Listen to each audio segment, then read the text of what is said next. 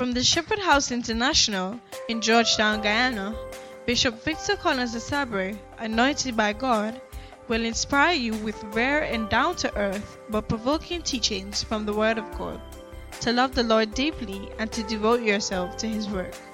Discover how God can change your life and ministry forever. Now, here is Bishop Collins.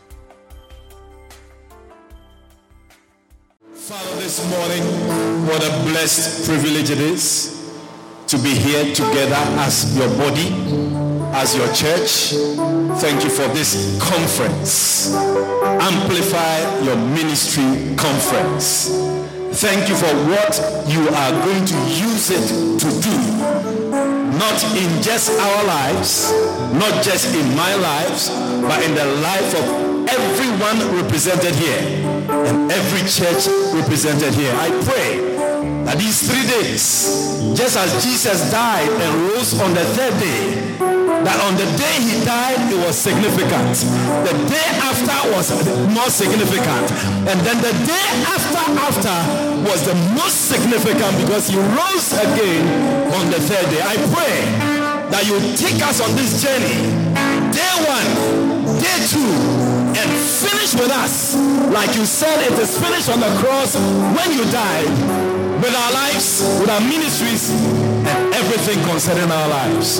I give You praise. I thank You for every minister, every man of God, every woman of God, every ministry represented here. I thank You for their lives, and I know You brought everybody here for a reason.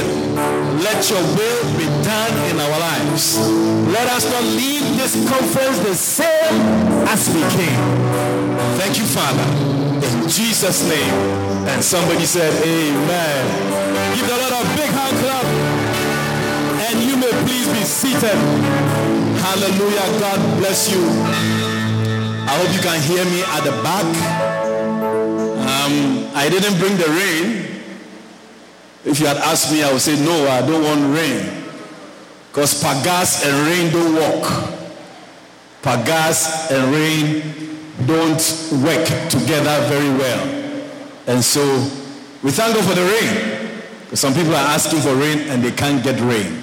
And so you are very, very welcome to this conference. The first of its kind right here in number 2 Polda. Hallelujah.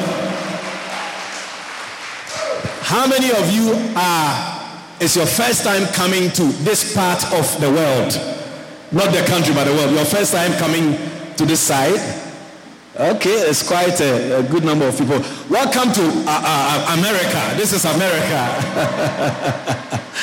Wonderful. I had a visitor. I'm from Ghana, by the way. I was born in Ghana, raised there a bit, and migrated. The Ghana ambassador to Brazil was here last week with the president of Ghana for the energy and gas conference. And so the ambassador paid us a visit here to see what's going on, because she knows us very well in Ghana. And the driver who brought her from the Ministry of Foreign Affairs was here for the first time. In fact, when I gave him the direction, he said, please, can you wait for me at Stanley Town so that I drive with you here? Many people don't know this side, all right? But we are here. We've been here for about 2 years now. We moved here in 2020, January, in the pandemic, because I didn't want to stop church. And I know back here, no policeman coming at the back here. So we moved here in 2020 as we are still building, as you can see, and all of that, and we are here by the grace of God. I thank God for your life. One thing I will tell you is that the Lord spoke to me about this conference. I am a very private guy. I'm a quiet guy. I'm sure many of you are probably even seeing me for the first time today. But I've been living here for 17 years. Yeah, I've been living here for 17 years, and I'm not new to Guyana. As much as my twang is a little different, I'm not new to Guyana. I know a bit of the politics here. I know a bit of the segregation and racial discrimination. I know a bit of business here. I know a bit of sports, even though I don't like cricket. I know a bit of a lot of church things also, and many things. And so God spoke to me about this conference, just as he spoke to me about the Give Thyself Holy Association of Pastors, and which we started also during the pandemic. And so I know if you are here, you are in the will of God. Yeah. If you are here, you are in the will of God. And so be rest assured that you are doing the right thing. Because for 17 years, what I have been doing is that when it's a holiday, I come away with my leaders and pastors. Hardly will you see us enjoying the holiday. There's no holiday that is nice in Guyana but Christmas and Easter. I said that. All the holidays are not important. The most important holiday is Christmas, which many of you don't even have time to go to church, and Easter. All the other holidays, to me, don't make sense. And for me, the spiritual climate makes it more important to go away when it's a holiday, especially when it's a Hindu holiday and a Muslim holiday. Because in those holidays, a lot of spiritual things happen that many Christians are blind about. So I prefer to not sit in the house with my wife and children. They see me every day. I rather bring the church family somewhere and engage the Lord. And so it is not a miracle that we are starting a conference on a day like this. It's also a day where you don't have to ask your boss for a time off. It's just tomorrow and Friday. But now when you cough, they say stay home. So I didn't say anything. When you are sneezing, they say stay home. So I don't think it should be difficult to take Thursday and Friday to come for this very conference. One thing I want to tell you also in my introduction is that just as many great things happen in private. How many agree that many great things happen in private? Yeah. You made your children in private. Yeah. Shaniza came in private. The door was locked. The lights were off. I don't know anybody here who made their children outside the house, in the yard. In fact, there are some wives, you can't even touch them outside the house. They say people watching.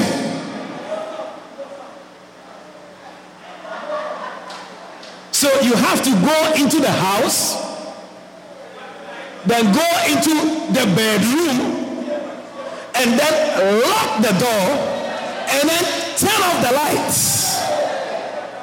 That's how children are made.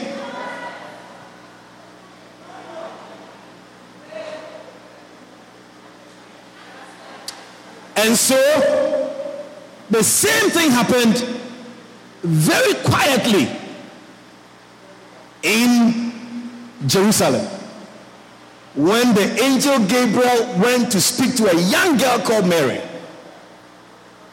and spoke to her about something that was going to affect the whole world. It was very, very private, very, very, very small. That is why the Bible says, do not despise small beginnings. Paul told Timothy, don't let anybody despise you because you are young. Great things happen small and in private. Jesus said, pray when you are fasting. Don't come around, let people see you.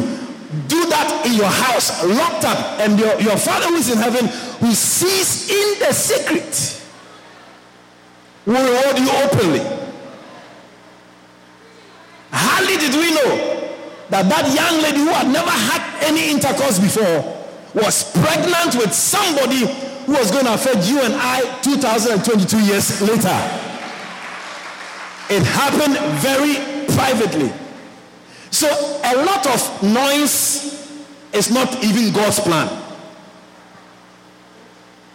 You can ask Joseph, he will tell you.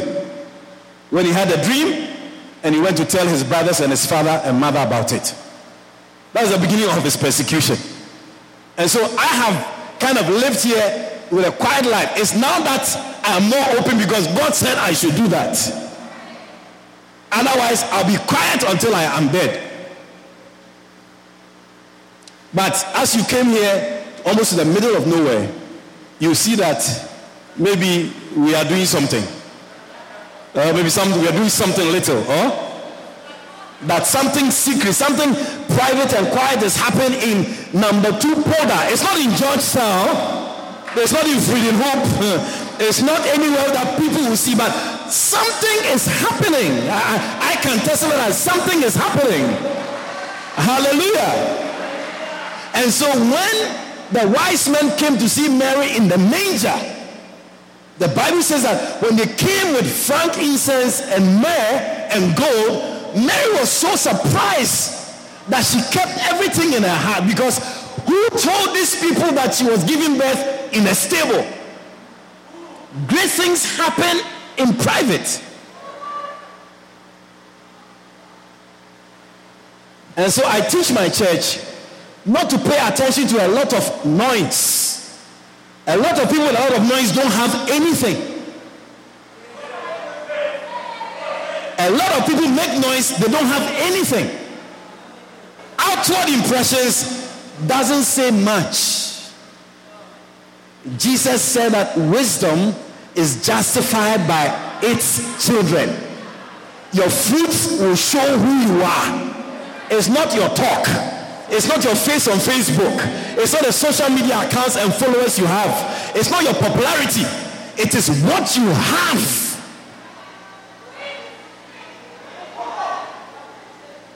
And so I am not saying, listen to me, but Jesus said, no, he said, look at the things I do. When Nicodemus went to see Jesus in John chapter 3, he said, nobody does these things that thou doest. Not that you are so popular and so I came to see you. Nicodemus, John chapter 3 verse, he said, nobody does the things that you do, because it is the things you do that actually determines what you have.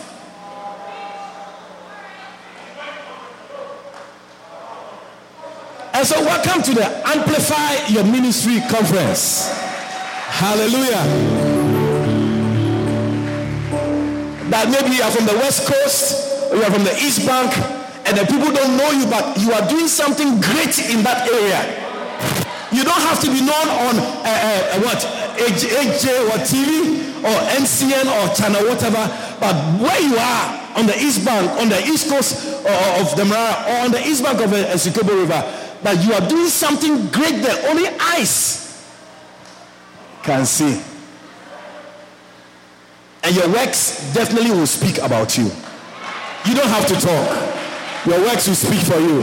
Hallelujah. And so, this is a very quiet place, almost in the middle of nowhere. But I can prophesy to you that God is doing something in this conference where you are concerned. Hallelujah. Wonderful. So, welcome to the journey for 3 days. And I will really advise you to be part of every day. Because this is a conference that is a little different. It's a lot of preaching. All day preaching. And many people are not used to all day preaching. They are used to 2 hours preaching or 2 hours service on a Sunday morning until the next Sunday. That's why our church members are not better. Because the word does not, we don't allow them to be exposed to the word of God. Solomon said, it is those that tarry at the wine. Those are the ones who get drunk. You want to get drunk? You have to stay in the beer garden or pub for a while. You want to be anointed? You want to experience the power of God? You have to be seated in the church for a long time. Those 30 minutes, 45 minutes, 1 hour, it doesn't do anything. You need to be in the presence. That's why Jesus fasted for 40 days and 40 nights. The presence has an ability to change your life the longer you stay in the presence. And so, And all that I'm saying is in the Bible. There's nothing that I'm saying that is because of my color or my accent or whatever. I will give you the things in the Bible as I'm talking about it. Solomon said it. You want to get drunk? It's not just one bottle for 5 minutes. If you rush to the beer bar or the pub and you take a stack, one bottle, and then you walk out, you will not get drunk. Apostle, you will not get drunk. But those who get drunk are those who sit at the counter. And they're calling for bottles. They're calling for bottles. They're calling for bottles. Don't even realize that this is their third case, the last bottle in the third case of beer. By the time they get down from the bar chair, you see that they are staggering like that. And that's a sign that the guy has been drinking a lot. Until you show signs of the presence of the Lord, don't leave here. I said, until you show the sign of the presence of the Lord, do not leave his presence. And so it's going to be a lot of sitting, a lot of preaching, a lot of that's what the conference is about. We won't sing, we won't. One time we will. But it's a lot of preaching. I can preach from now till tomorrow morning. If only you can sit down from now till tomorrow morning. Hallelujah. And of course, tonight we have some ministers from the Give Thyself Holy Association who will be sharing some things with us also in the evening session. Are you excited about that? Wonderful. So tomorrow night as well. And then Friday night, I'll end it up with oil. Is there anybody here called Yvonne or Yvette? Yvonne or Yvette? Anybody here like that? Yvonne? Or Yvette? Yvonne? Anybody? What about Steve? Anybody here called Steve? Not Steve from Pearl, but Steve. So Steve and Yvonne or Yvette. It's very important that I get to know Yvette or Yvonne and Steve. Hallelujah. All right. Now, Matthew chapter 9. So the theme of the conference is Amplify Your Ministry. That's the theme, and that's what I'm going to preach on and preach about. Amplify your ministry.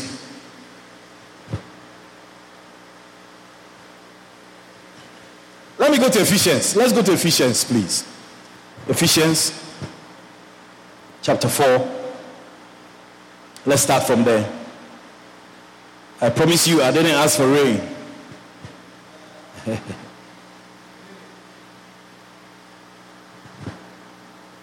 Ephesians chapter 4, verse 7. You can start from verse 7.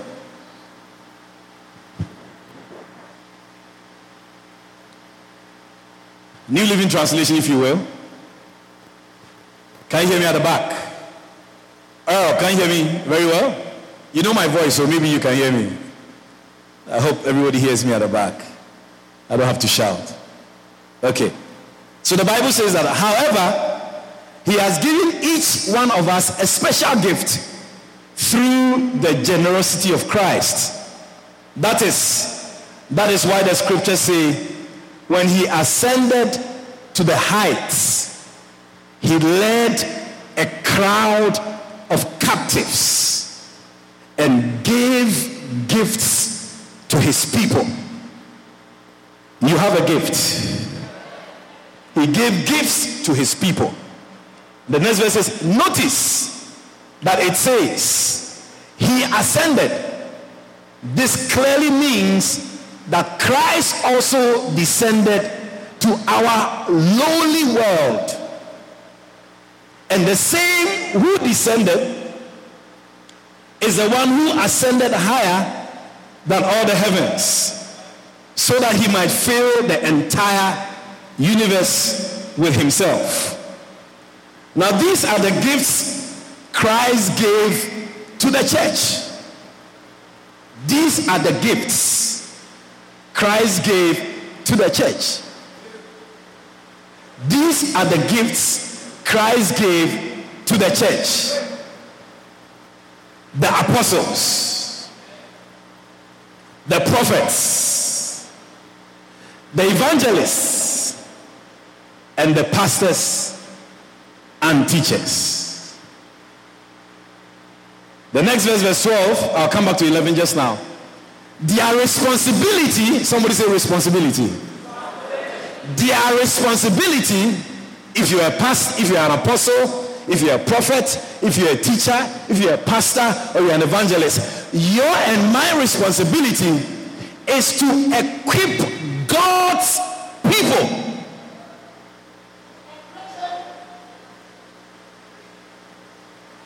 Not talk too much. To equip God's people. To do his work. Right here, I can tell you that many of you are at fault. You go to jail for the rest of your life. Just by this scripture. The Bible says, give me 11 and 12. The Bible says that he gave the church, God, Jesus gave the world, these fivefold ministers for a particular reason. Remember, Jesus said, I'm the vine and you are the branches. He that remains in me and I in him, he will bear much fruit, but for without me, you can do nothing. John chapter 15. The scripture says that any branch that does not bear fruit, he cuts it down and he burns it in fire. And so, to see here that these gifts that Christ gave to the church, the apostles, the prophets, the evangelists, the pastors, and teachers, their responsibility. You see, I like to talk a bit about politics and racial things because the politics in Guyana is very fantastic and the race in Guyana is also very fantastic. And I say in the church that black people are more racial than Indians. All right, I come in just now. Their responsibility. When you cross the Demerara Harbour Bridge, which is outdated, and we don't need a replacement, we need about 3 on the Demerara River. Not 1, we need 3. Yeah, with the oil money, we must have 3. 1 in Freedom Hope to Stabroek, we can keep 1 there, and we'll take 1 to Patentia or Wales. So whichever one you want to choose, you want to use there, you use it. Not 1. Now, when you cross, for those of you who cross the Demerara Harbour Bridge when you are coming, when you cross, you see a big banner. Right? A few years ago, I went to Ministry of Public Works. I think it was Robson Ben then, to plant my signboard, church signboard there. They said it's 20,000 every month. I said, thank you very much. Then I saw banners and signboards there for a while. And then when we got this latest president, they removed everything but something of the government or of the president. Roadsides are places where you can put any signboard. It shouldn't be hijacked by anybody. The land is for all of us. Is the land not for all of us? But I'm talking about responsibility. You see a Ministry of Education, big signboard with Priya, Minister Priya Manik Chand, and a few other dignitaries with students. And then they say that Cape has been brought to Region 3. And with that, they are honoring a promise. Do you get it? It's a very nice promise. But to me, we don't need a signboard. Because it is the responsibility of the government. You see, it is how many years after independence? Over 50 years after independence, we don't have Cape outside Georgetown. If you are in Essequibo, you want to go to university, you have to move to town. If you are in Latham, they don't even do CPC. They don't give full teacher trainings in Latham. Now, if you take CPC to Latham, don't tell me that, don't put a signboard and say that you have done something. It is your responsibility. Are you listening to me this morning? And so, and there are a lot of things I can say. And so, the responsibility of me and you is that we must equip. And ladies and gentlemen, I can tell you, I've been around for a while. I have an opinion. I've been through a lot of churches. Many churches I've been through. They're here. Apostle Colin Samuel is here from Sikrebo. You know, wonderful man of God. He's hosted me a couple of times. He's the first pastor to take me to the Pomeroon River to preach right there. He's right there. Apostle, God bless you. And thank you for coming. You know, I have been to many churches. It is sad that when you go to a church and you say, you know what? Let's meet the leaders and let's have a leadership meeting. You hardly find leaders in churches.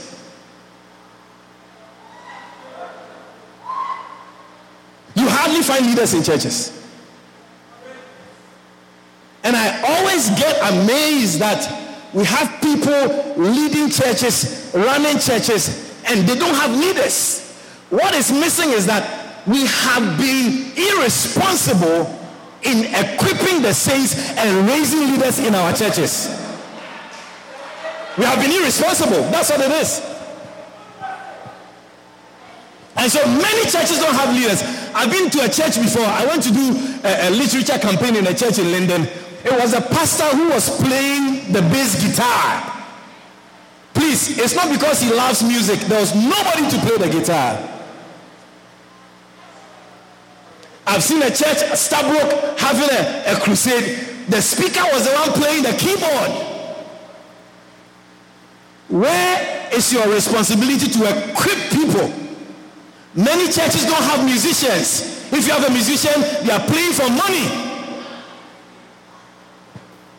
And after church, not even after the church, by the time they finish praise and worship, they don't even sit down to hear you preach. They go to another church.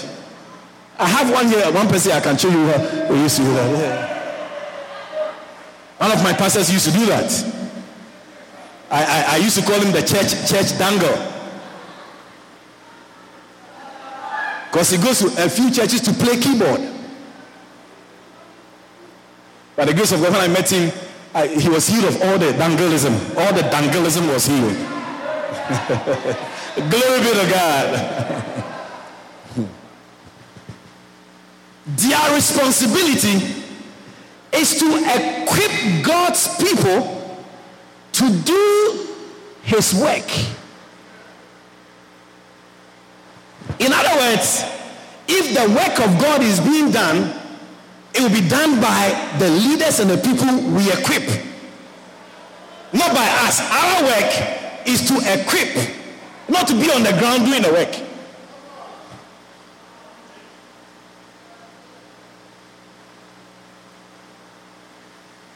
Now, I have feedback from all the invitations and the mobilization that we put together. One of the common things I heard from my pastors and church leaders going out to invite people was that the head of the church will say, I have to discuss with my leaders. I don't discuss things with my leaders. I tell my leaders, I don't discuss. How do you discuss things with your children? You tell your children this. You don't discuss things with your children. There is an anomaly in the house where if the garbage has to be taken to the garbage dump, you call your children and you discuss. Onika, come. Akim, come. Come. Let's sit down and have a meeting. There is a conference going on. You are one girl? Or the garbage is full. You are one, take the garbage and go and dump it? Is that how we behave in our homes? So I will not be surprised that in the house, the children are there and you are the one who throws the garbage away. I will not be surprised. I will not be surprised. But your children are sitting down and you, the man or the woman, you are the one who takes the garbage and go and throw it away. Because you don't have any authority in your house.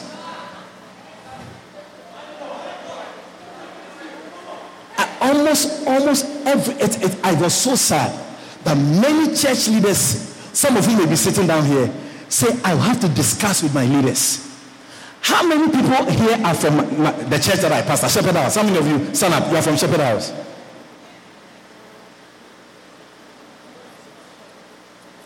Did I discuss with you to come here? All right, please sit down. God bless you.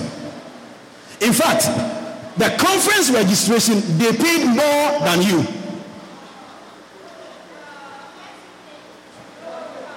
They paid more of the conference registration than the outsiders. That's what the leader does. We'll come to that. And so, our responsibility is to equip, to put a lot of information on and train our people to do the work. So if the work of God is not being done in Guyana, it is not the fault of the members, it's the fault of us, the ministers. We are being irresponsible. If you can't find people to sweep your church, if you can't find people to lead your singing, you can't find people to come to the conference with, it is because of your irresponsibility.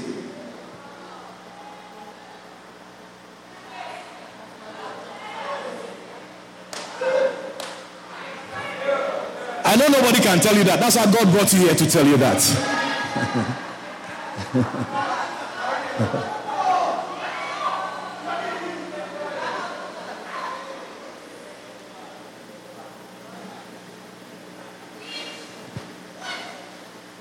I have a church, or we have a branch, a church in Lethem, Region 9. Now, my role, I was explaining to the church, my role, by the grace of God, is like a founding apostle. I don't call myself apostle, even though I was sent. I'm a consecrated bishop.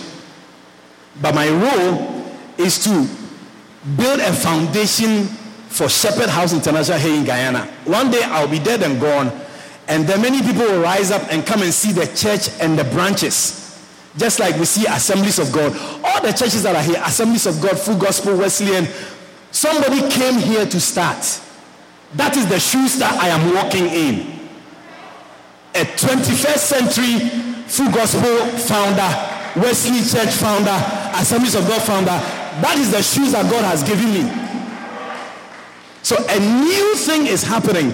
And if we read our Bibles well, God said, Jesus said that nobody puts new wine in old wine skins. So don't expect Bishop Messiah to be here. Don't expect Reverend John Smith to be here.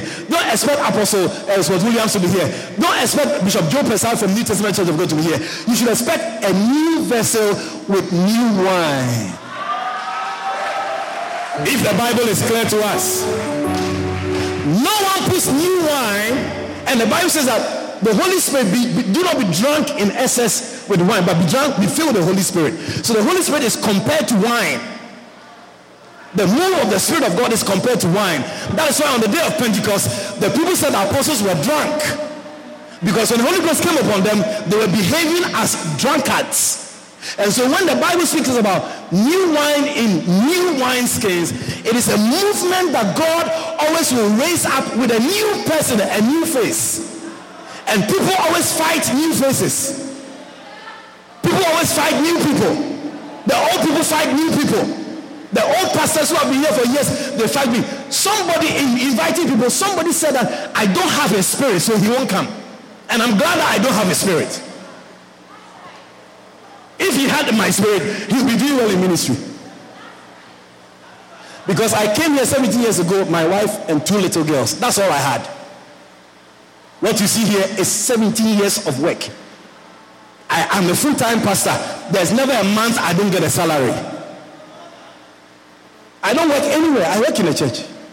And you are working somewhere, you are saying you are a pastor. You are a part-time pastor. You are half-half. Your dedication is half. You have your Isaac and you are keeping your Isaac. So no, I won't sacrifice my Isaac. He's my only child. Many ministers in Guyana are part-time. They work somewhere else, and then in the evening, they don't even prepare messages. They come and talk about things which has no power. That's why our churches are the way it is, because nobody wants to believe God and give themselves completely to his work. Because you are afraid that you will not get money. Because money is your focus and not the glory and the power of God. Have I started preaching already?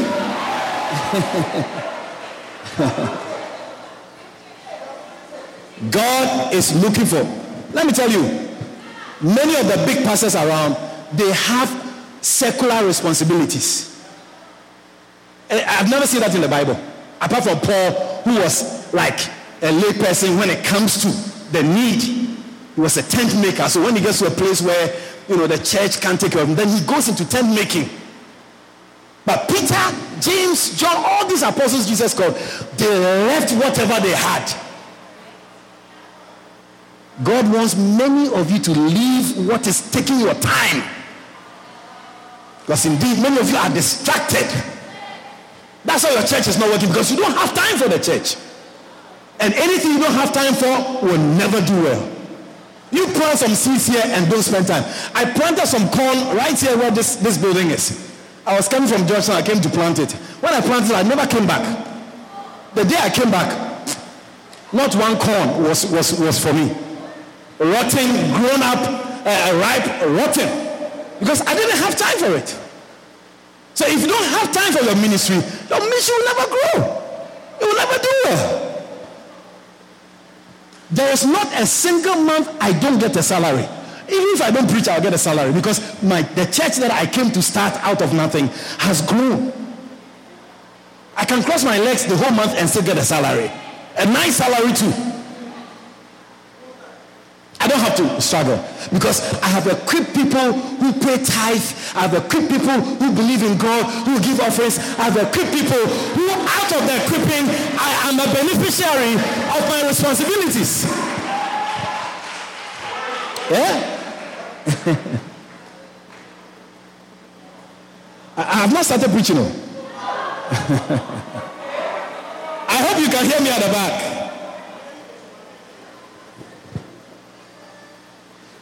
If we don't spend time equipping people, we will never see the greatness of God. Because God, like everybody else, needs time. He needs time. You need to give God time. Our time is more with wife and children and our secular work. Our time is more in that area rather than the ministry. Somebody said, a pastor told one of my people, he said, it's a holiday, it's family day. Hey! I pray you don't go to hell. I pray you don't go to hell. Holiday too is family time. So when is it not family time? Every day is family time.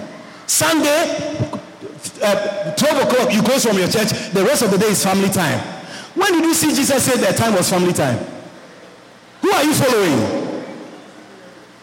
Instead of spending hours to equip and to teach, you are taking a lot of holiday and family times.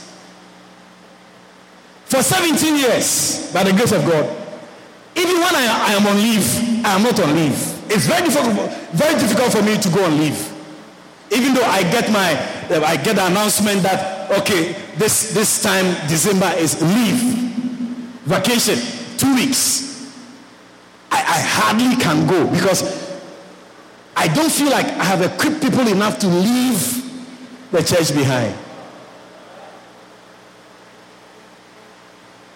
And they will tell you that in many of the things, if I'm not involved, it doesn't go in a certain way.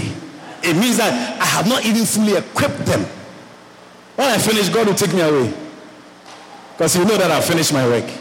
Anybody who finishes his work here, God takes you away.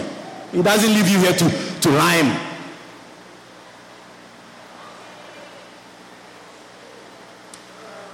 So, we have the fivefold ministry, and our responsibility is to equip the church. When you look at the gifts, the first, like the Bible says, firstly apostles, secondarily prophets. One thing I've observed in Guyana is that majority of ministers are either apostles or prophets. True or false? Everybody's apostle. When they have not even been sent, they are apostles. Apostle means one who is sent. The first apostles were the 12. So many people And if you like, when you go on Facebook and you see a program, see the titles of people who are ministering. You hardly see a bishop. Apostle. Prophet. Apostle. You hardly see evangelists. You hardly see a pastor. You hardly see a teacher. In fact, you hardly hear the teaching title being conferred on somebody. It's more apostles and prophets. But ladies and gentlemen, I want to zero in today on the pastor.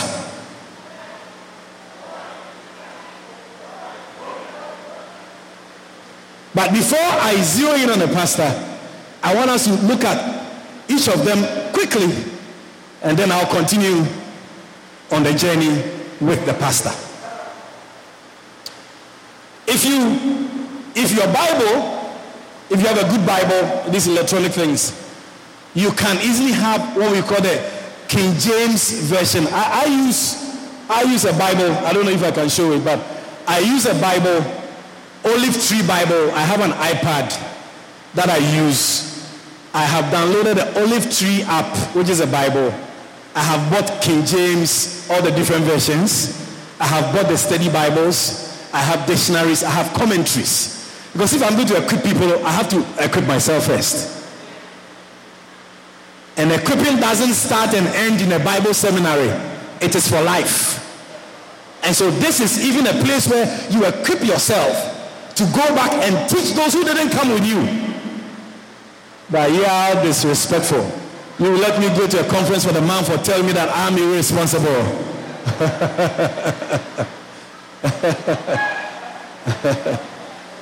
Yeah. If you catch it this Sunday, your church will be very hot. I said, if you catch it this Sunday, the church people will wonder, where did you go?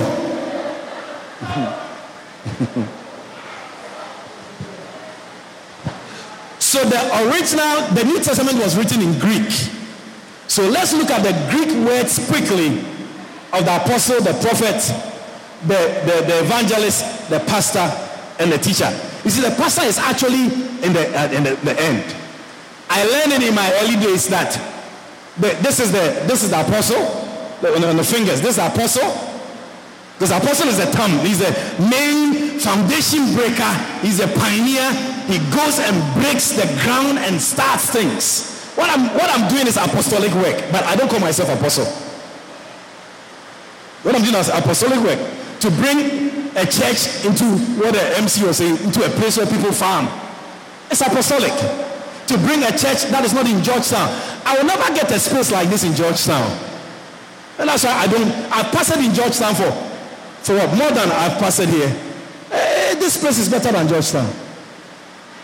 Georgetown people don't have time for God. So this is the apostle. It's the term. Then this is the prophet. Because when you are saying, that says the Lord, when you are talking to somebody, you are very serious. You point at them like that. When I was growing up, I was taught not to point finger at older people. If the person is older than you, don't do that to them. It's disrespectful.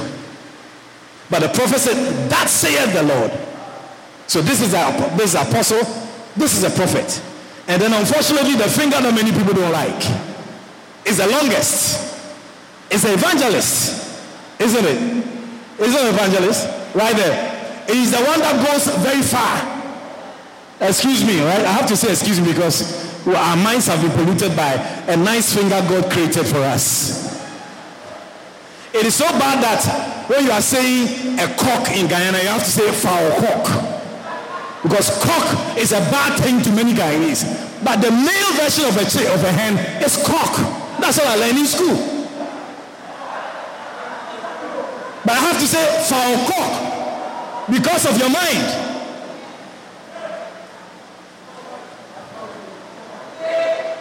If I say cock now, someone say, what?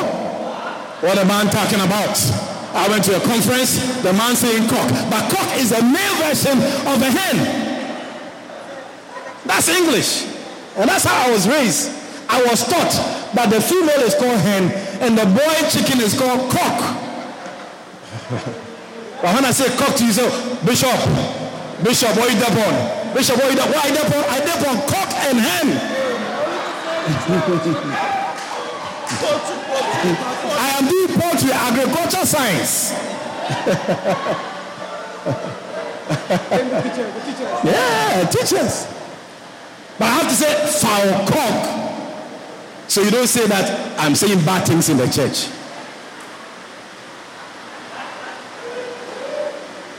So the middle finger is the evangelist. He goes very far to the ends of the world. Then you have the one that is here. He is the pastor. This is the pastor. The ring is placed on this finger on your left. That's a sign of love. He's connected to the heart. The pastor has a heart for the people.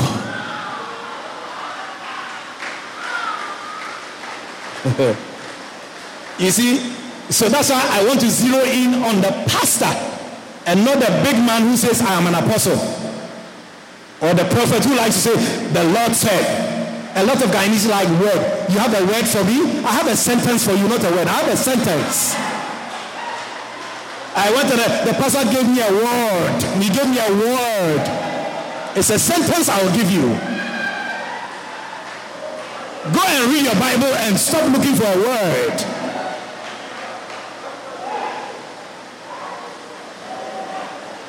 And then the last one, what is that? Small pinky finger. It's the teacher. If your ears are itching, this is the finger you put here. You do this. Ooh. He's the one who is able to break things down to your understanding. That's the teaching ministry. So the apostle, the prophet, the evangelist, the pastor with a heart. Jesus said in John chapter 10 verse 11 that I am the good shepherd. A good shepherd lays down his life for the people, for the sheep. And then you have the teacher. Are you there? Wonderful. So, the conference has started. If you go to the Greek words for these, the gift, Ephesians chapter 4, verse 11. I have a Bible that is so easy. When I tap on it, I get the Greek words. The Greek word for apostle is apostolos. So that's the Olive Tree Bible app. If you have an iPad or a phone, you can download it. It will be a blessing to you. So I have it on my phone, and I have it on my tablet. So I have it here, and I use it. It's very, very useful. I don't have to carry a lot of books when I'm traveling. Everything is over here in my iPad. So I'm preaching to you from whatever I have you on the iPad. Get one. It is to equip the saints. It's something you fancy. It's something that will help me equip the people. All right? So the Greek word for apostle is apostolos, which means a delegate, especially an ambassador of the gospel, or officially a commissioner of Christ. Apostle also means he that is sent. He that is sent. He that is sent. Right? If you look at the prophet, the Greek word is prophetess. Prophetess. Which means a foreteller. Somebody who tells for. He tells you what is going to happen. That is a word that we like. I want a word. Bishop, you give me a word? Don't forget the sentence. Sentence is longer than a word.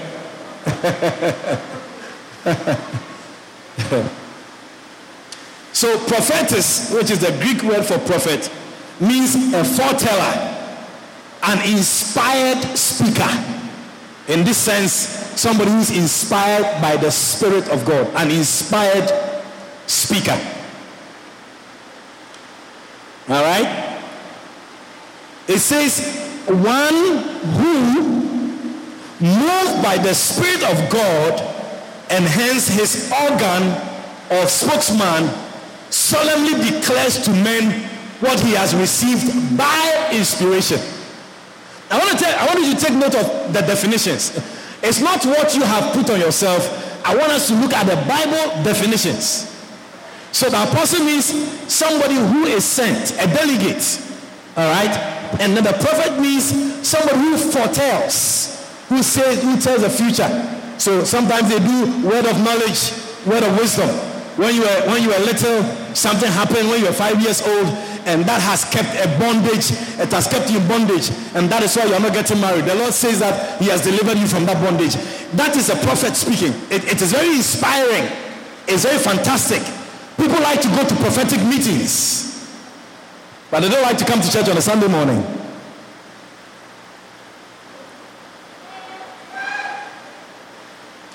The next one is the evangelist, a bringer of good tidings. A bringer of good tidings. The name given to the New Testament heralds of salvation through Christ who are not apostles. Through Christ who are not apostles. Is it working? Is it working properly? So you have the apostles, you have the prophets, you have the evangelists. Now let me skip the pastor and go to the teacher. The teacher is, the Greek word is didaskalos. Didaskalos. Alright, if you don't speak Greek, don't worry. Didaskalos. It means an instructor. Which means that if somebody is operating in a teaching ministry, he instructs. And most of the time, people don't like instructions. A teacher instructs. He's an instructor. So this is somebody who takes the scripture and then instructs. For example, I teach in a church. I teach here in my church that if you, because I have a lot of younger people, people who are looking for husbands and wives and all of that.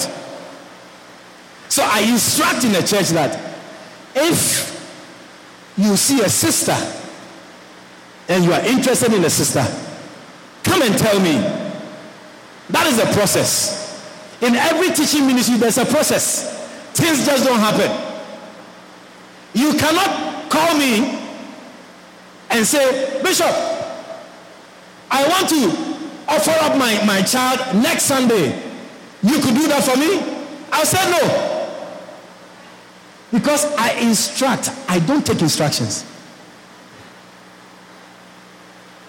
You know how Ghanaian culture is? People won't tell you what they want you to do for them. I've learned that. I getting married on me birthday. To who? The child father. Where is he? He's in the bush.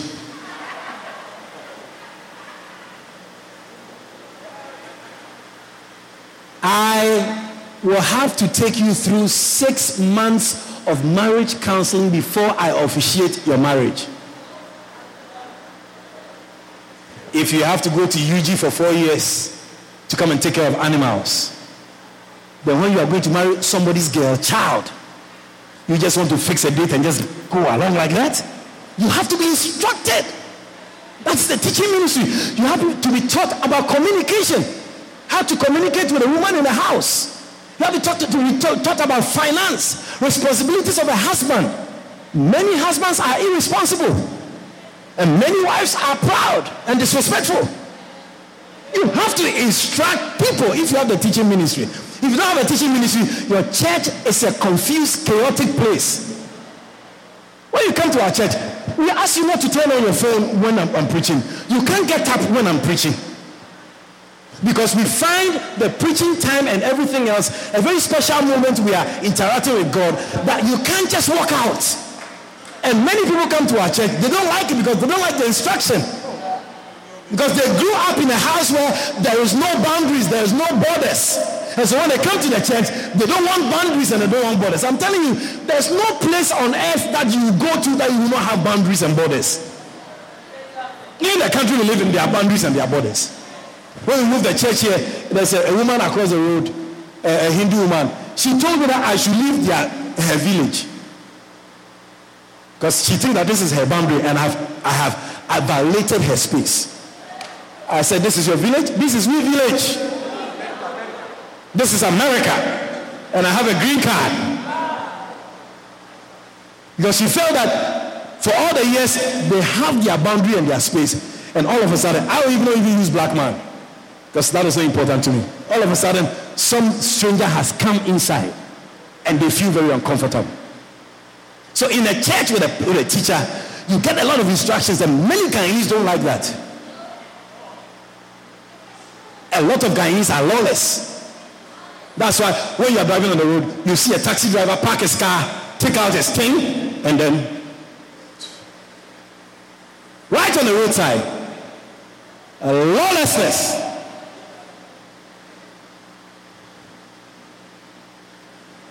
They say what? Campaign against tint. It's joke. I say it's joke. When you live in a country where people who put tint on your vehicle are not controlled, you can't control the people who have the tint on their vehicles. People are making money to put tint on people's vehicles. You are not controlling them. You have to solve the problem from the roots, not the branch. The root is the problem. That before you get a tint business, you have to be registered. You have to get an approval. If I'm coming for a tint, I have to bring my license before we put tint on. You can't just say tint. I'll put tint on my vehicle. If you like, stop me. You'll see what I'll tell you. When I got a revelation, I tinted my vehicle. Yeah, I tinted it. Because if you ask me about the tint, I'll say, man, officer, watch. Watch the man going so. Watch. So in a teaching church, you have a lot of instructions. And so people who like freedom want to come and sit in church and slouch on the chair and be on their phone. They don't like a church where they will be instructed. People who come to the church, I have to fight with a lot of people who see girls in the church and want to just sex them. Because they don't want to take instructions. You can't come to the church of God and just find a girl and sex her. We do that in the bush. We do that outside, not in the church. And so a teacher is an instructor. And the Bible says that this gift equips the church. So if you don't have the teaching ministry, something is lacking. Your children will grow up not regarding or respecting anything. The church members will also grow like that. Are you with me so far? Wonderful. Now let's go to the pastor. The Greek word for the pastor is poimen, spelled P-O-I-M-E-N. Poimen, P-O-I-M-E-N. Poimen. Poimen means a shepherd.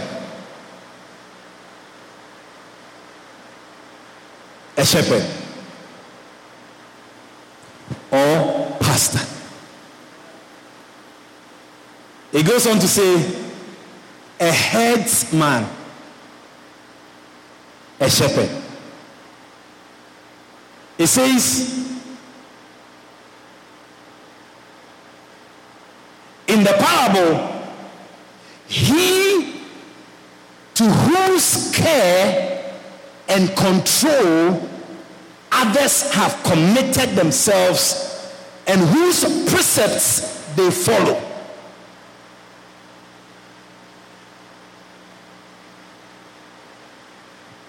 I read again.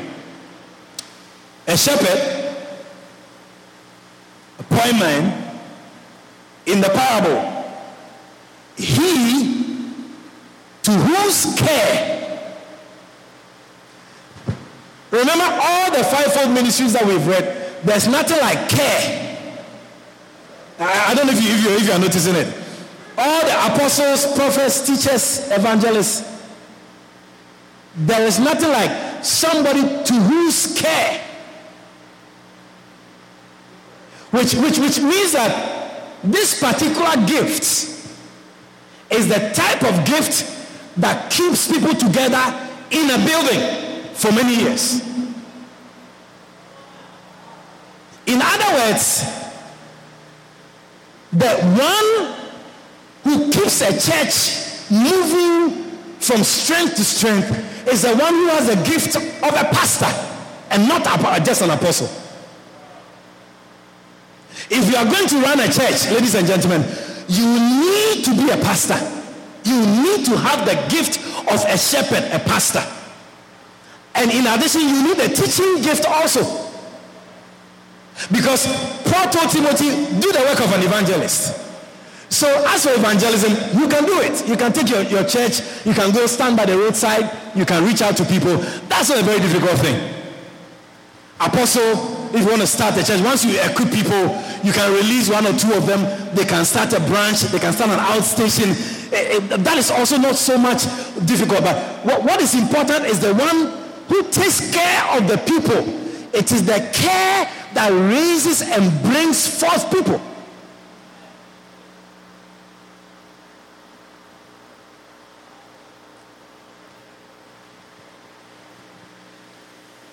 And so I want you to check what gift really you need in the role that you play. Because if you are going to be able to amplify your ministry, it will be because you have the right things to amplify. You get it? You cannot be a cardiologist and then expect people with toothaches to come and see you.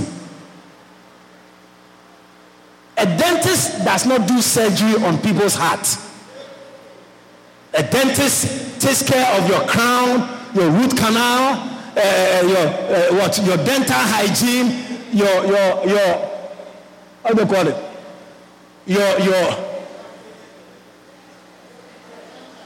dentures. A dentist has his area. A cardiologist has his area. The general surgeon is general. Then you have all the other specialists that there is. In the same way, if you are an apostle, you find yourself in the apostolic calling. Are you with me? You cannot be a prophet and run a church if you don't have the gift of a pastor.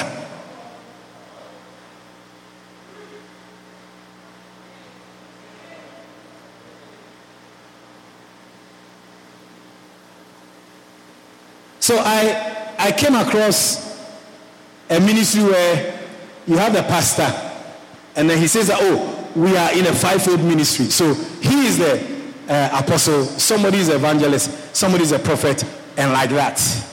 What it means is that all of us are doing the work of the ministry. There's going to be confusion. There has to be a clear leader in your church. Don't call people apostles, evangelists, and prophets just like that. Don't swell people's heads. Because to be an apostle, to be a prophet, you have to have years of evidence. It's just not a title. You can't go around and say you're a lawyer. You just don't call yourself a lawyer. You have to go to school. You have to be trained. Now you have to work alongside a law firm and then be called to the bar. You just don't become a lawyer. Even when you go to medical school, you have to do your clinicals, you have to do your practicals, and then you attach your hospital, you work with an experienced medical doctor, a consultant. Then through your working and your experience, then you also try to rise up. The only place that there's a lot of confusion is in the church.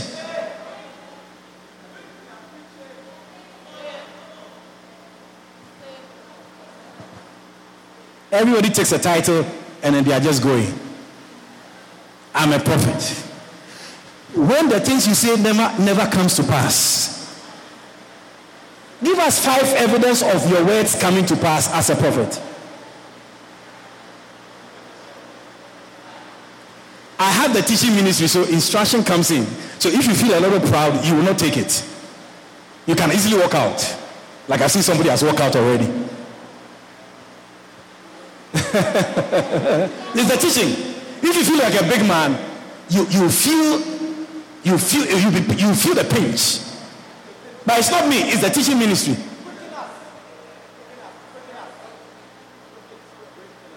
Yeah.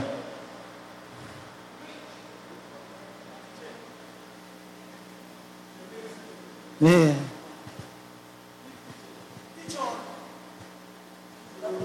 So if you are an apostle, we had a case with GRA. Somebody in the church had a case with GRA. Well, some tax issues. And so I recommended the person to a lawyer I know.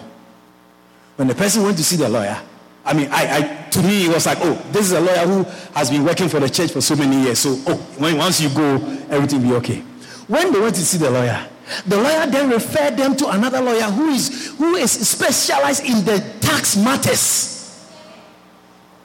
I was surprised. I said, okay. Because I was very comfortable for the lawyer I know to deal with the case, not knowing that when it comes to GRA and tax things, there are people who do those things.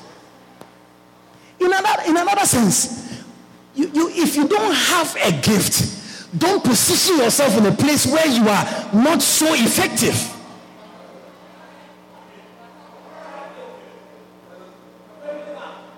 Because you can't start a law firm and say you deal with tax matters when that is not your area. And it looks like in every walk of life, in the secular world, things are better organized than in the church.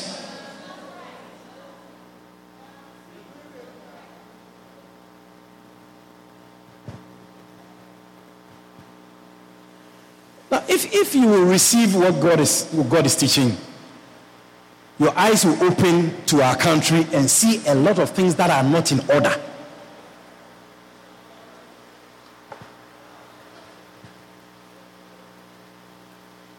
And let me just use one example. And please don't crucify me for that, all right? Don't crucify me. I'm just using it as an example. The office of a bishop is a very high-ranking office in the church, not in the secular world.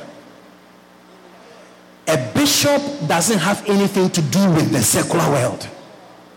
Go to the Catholic Church and ask for the Catholic bishop and see whether they do anything else than church work. I've not mentioned anybody's name.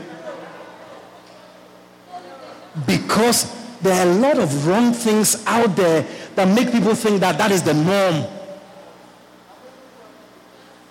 The Bible says that Zechariah, who is the father of John the Baptist, he was of the course of Abijah, and his lot was to burn incense in the temple. And that was what he used to do, burning incense in the temple.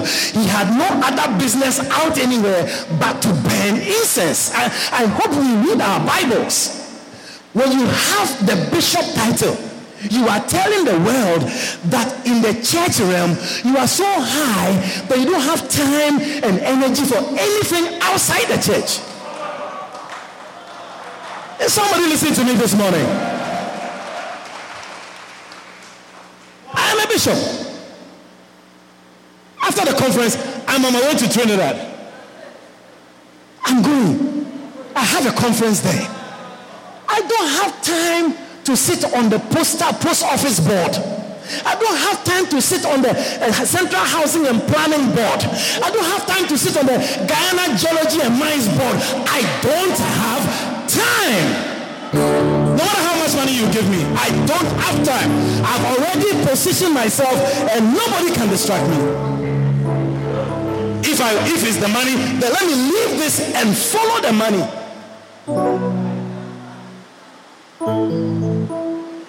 And maybe I have a voice here because I used to live in Europe. I lived in the Netherlands for 50 years. En die spreekt goed Nederlands. Ik kan op dit moment in Nederlands spreken. I speak fluent Dutch. I lived there for 50 years. And my pastor told me, leave everything, go to Guyana. I said, yes, sir. I left everything and I came to Guyana. So I came in the opposite direction to money. So your 5,000 registration is not for me. I don't need it. Somebody said, a pastor will say, oh, so if you come for 2 days, is there a reduction? I said, God have mercy. God have mercy. A Granger? There is nobody who wants something from God who doesn't pay a price, you know. And if it's just 5,000 registration to catch something to change your life and ministry, then it is worth it. And so I left the glory and the glamour of Europe, the white man's world, and came this direction, places where people are willing to go. So anti-clockwise. So money is not my motivation of coming to Guyana. So yeah, he's an African. I left Africa when I was a little boy.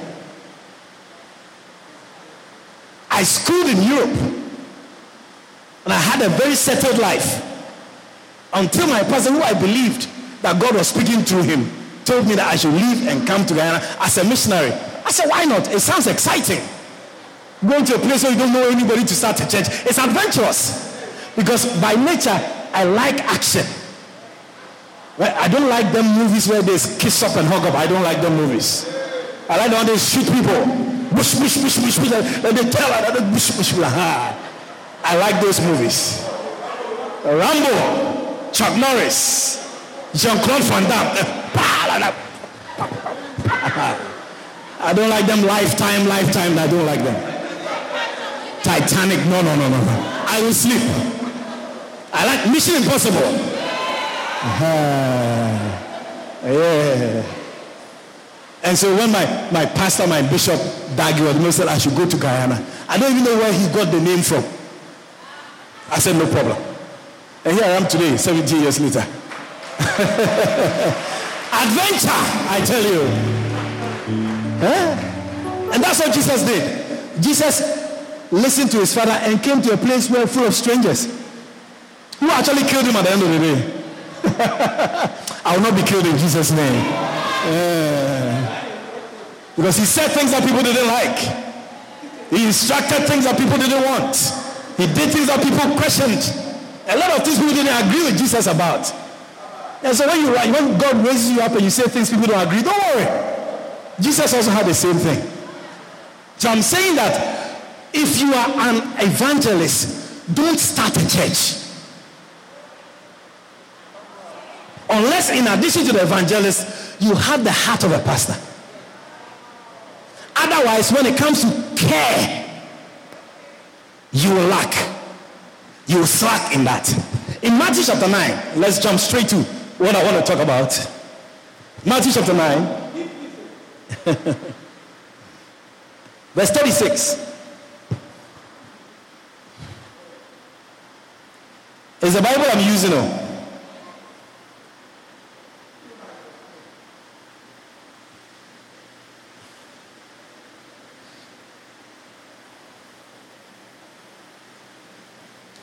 When he saw the crowds that are here. No, this conference is a very major conference. There's no conference going on in town where the person didn't come from abroad. I'm right here and I'm having a conference. You see, God is using me to tell you something. So don't fight with me in your head. You will not be used to what I'm doing, but don't fight with me. God is telling you, if he can use me to do what I'm doing, he can also use you in wherever you are at.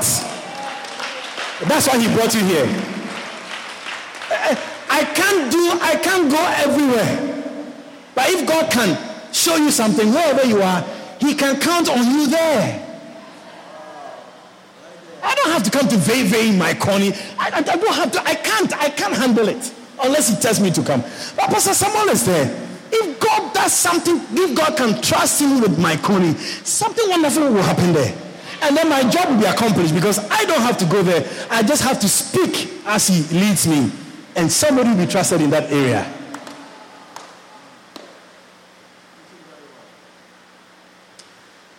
When he saw the crowds, and let's be honest, if you go to a conference with so many people like this, the preacher is from Trinidad, he's from Barbados, some apostle from Barbados, somebody from America, Maryland, in USA. You hardly hear a Guyanese pastor living here having a conference with so many people. So it looks like it's like a record. I mean, if you have to be humble about these things. That this number of people.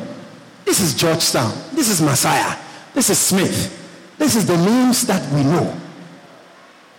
Collins, Victor Collins, de Sabre. Who is that? They call me African man. I don't know which part of my face has the writing African man.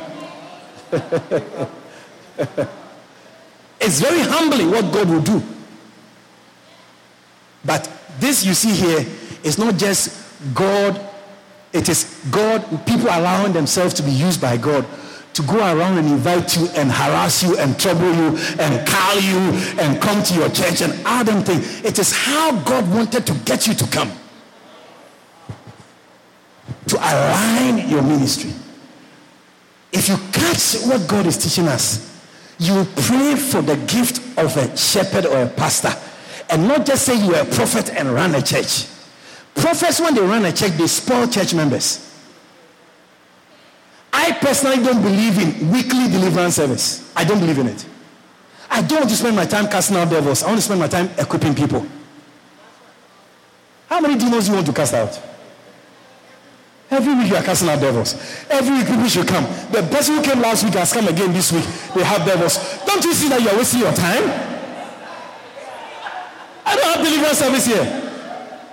When you come and see me, or you message me, or you call me, and as a doctor, I analyze your situation, then I say, come, I want to pray for you. I will not open up a door to deliverance every year for 10 years. You've been doing deliverance for 10 years. All the demons in Ghana should have finished by now. If not, then you should stop deliverance service. Because it's not making any impact. And those who used to come, they just want to waste your time. When they come and they fall down, they do, and then you are excited. Yeah, they are wasting your time. They want to distract you from your responsibility. Why don't you rise up and fight the demons yourself? He didn't call me to come and do deliverance. I'll do teaching. I'll call you and teach you the whole day. And when I see that your face is not looking good, I'll say, you have some depression demons. Come, let me pray for you. I will diagnose your problem. Not that you will come for deliverance. Many people don't come. Many people just come to entertain, to spectate. When people fall down, people hollering, they come and watch.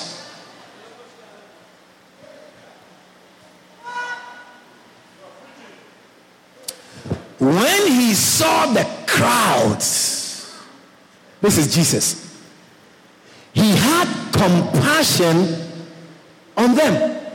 So you see, Jesus is operating in a different... Jesus was the one who had all the five. Five. When he has to prophesy, when he saw the woman at the well in John chapter 4, he says, go and bring your husband. He said, Minganon. He says, truth, because the one you are with, you have had five. The one you are with is not even your own. Prophetic. Then he said... Hear ye the parable of the sower. That is instruction, teaching. Then he goes around preaching the kingdom. All right? Then he says, I am the good shepherd. That is somebody who is stable and using care and love and raising people. Are you there? And he's the apostle of our faith because he's the one who came down here to break the grounds and start the church of Jesus Christ. So when he saw the crowds, he had compassion on them because the Bible said they were confused and helpless. Give me the King James. King James is better. They were confused and helpless. But the King James says, when he was moved with compassion on them, because they fainted and were scattered abroad. Why were they fainting? Why were they scattering? Who was the missing link? Or what was the missing link? He says, because they were as sheep having no apostle. I think I'm teaching. They were as sheep having no prophet. You see, naturally, when somebody says, I got something for telling you, you get excited. When they don't tell you, you say, man, you tell me you got something for telling me, like you ain't calling me. What's going on? So when you have the prophetic gift, people come around you because people have itching ears to hear what God is saying. But what God is saying is in the Bible. Everything is said in the Bible. We can't push the Bible away and now become walking and oral or verbal Bibles. When I came into Guyana, 14th of March, 2005, I was staying in Virgin Region, and the family that hosted me, a young man who used to go to a full gospel church, he passed away, unfortunately. He invited me to a lady, and there's like a, convention or some revival or something like that. So he invited me to the program. I wanted to see how Guyanese do their thing, so I went. That was my first church I visited. So I went and I sat at the back. And then the Spirit of God was moving. The lady was on the stage. They're calling people out. And telling them things. I was watching in amazement. Then at a point, she pointed at me at the back. Then I bowed my head like that. Then there was a lady next to me. He said, she calling you. I didn't mind her. But she asked me whether I frightened. I almost said, yes, I frightened.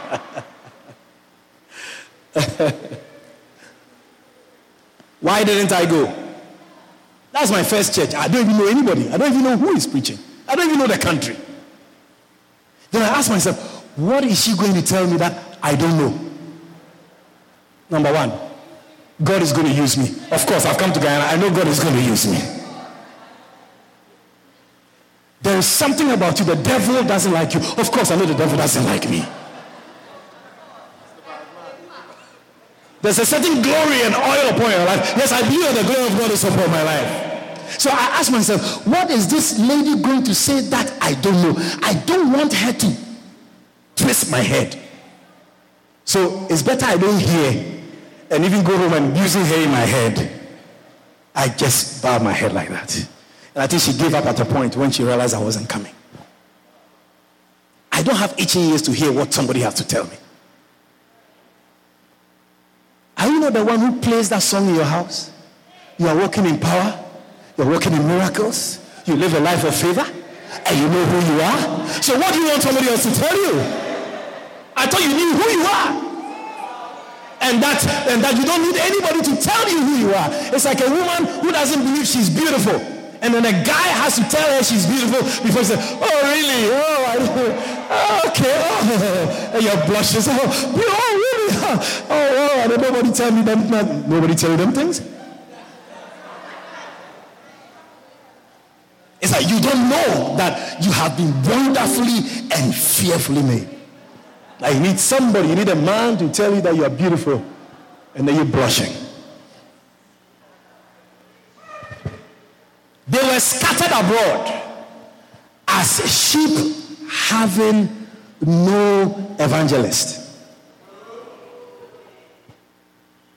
The word shepherd is poimen. P-O-I-M-E-N. The same word translated pastor. In Ephesians chapter 4, verse 11.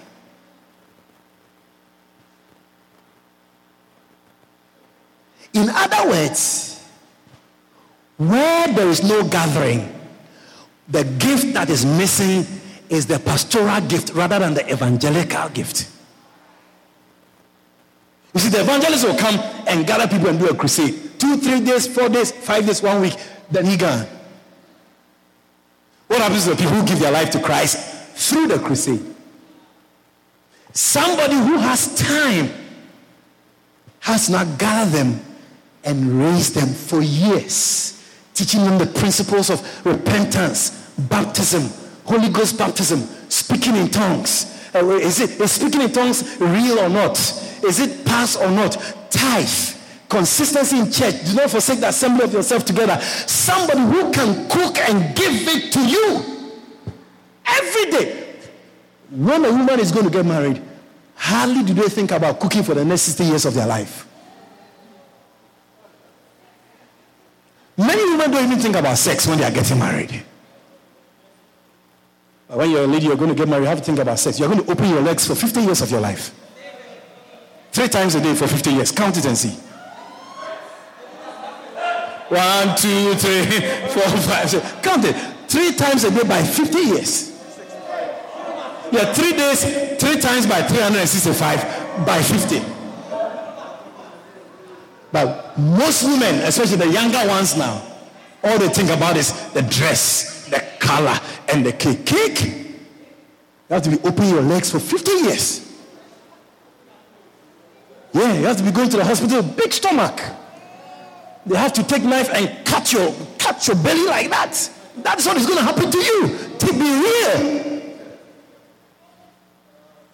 Think about a ring. I want diamond ring. No problem. You get a diamond ring. But it means that the door must open 24 hours a day with 7 days in a week. Without the door saying, I'm tired or anything. Yeah. That's the reality of marriage. That's how many, many marriages, the women don't have sex with their husbands anymore. You are now brother and sister in the house. Because you finished, you did 50 years and you tired, you done. You have done your best. 50 years, it's finished. No, it's 50 years, 60 years. As long as both of you shall live. That is how we say the vows. The people were scattered. They were fainted. They fainted because the pastoral gift, the shepherding gift, was not there to bring the people together. And so if you are the head of a church, if you are the head of a small group in a church, what you need to know during the conference is what a shepherd means and what he does. If you don't have a church, what I'm saying will not be relevant.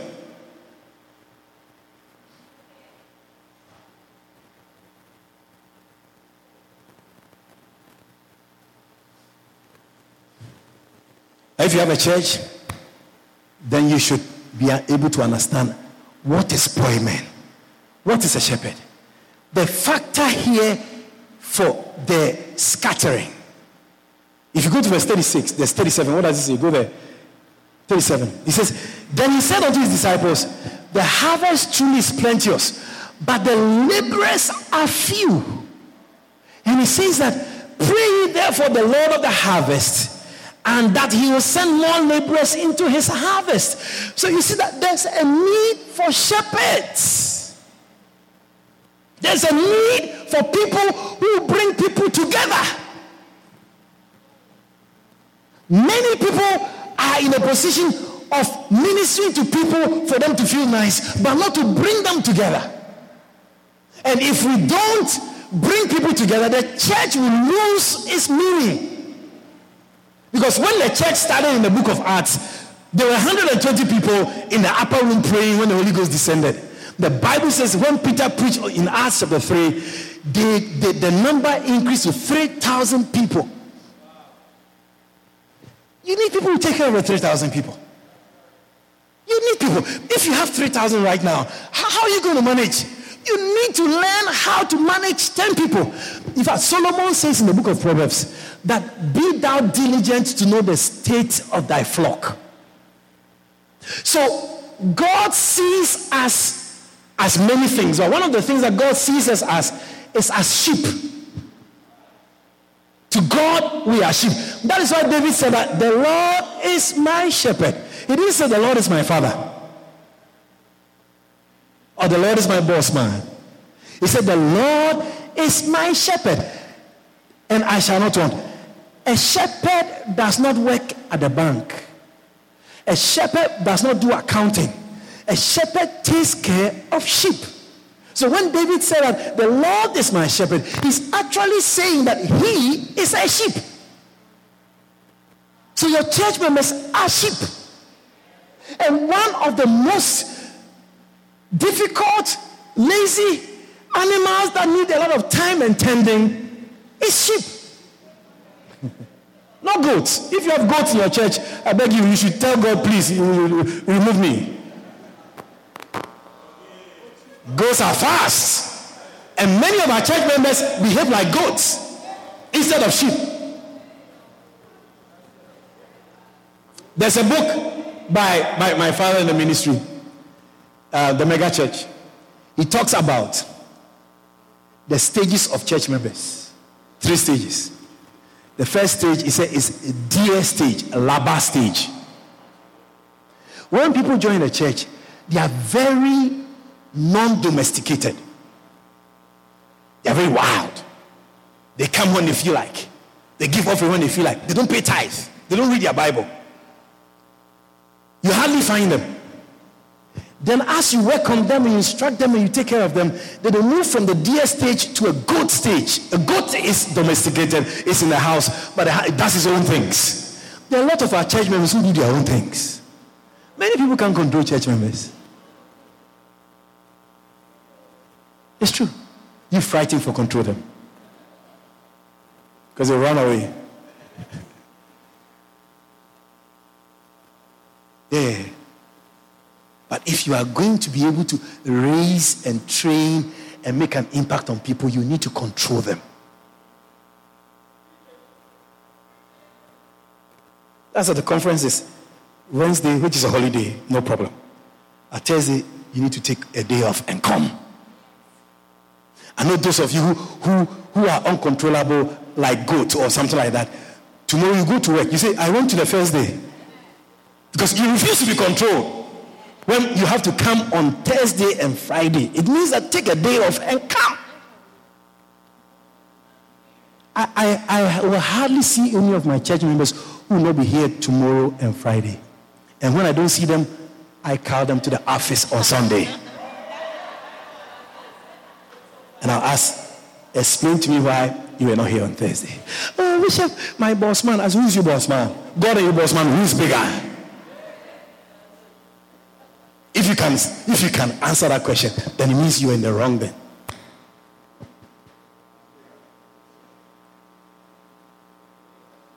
People are scattered. It is only the shepherd or the pastor who comes on the scene and the sheep are brought here. And sheep, you don't say, sheep, come. Sheep, come now. No. You have to say, hi. Hi, where's my? I have to have my staff next in the next session. Hi. That is how church members are supposed to be treated. That's not what I'm saying. That is what the Bible says. John chapter 10 is the famous chapter on sheep and shepherd. Jesus said, I am the good shepherd.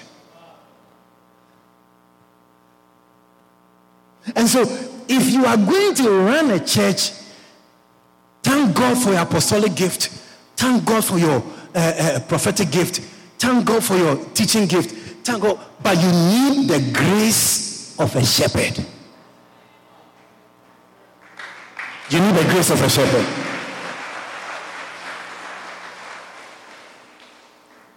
If you don't have that, I can tell that by the number of sheep you have in your church.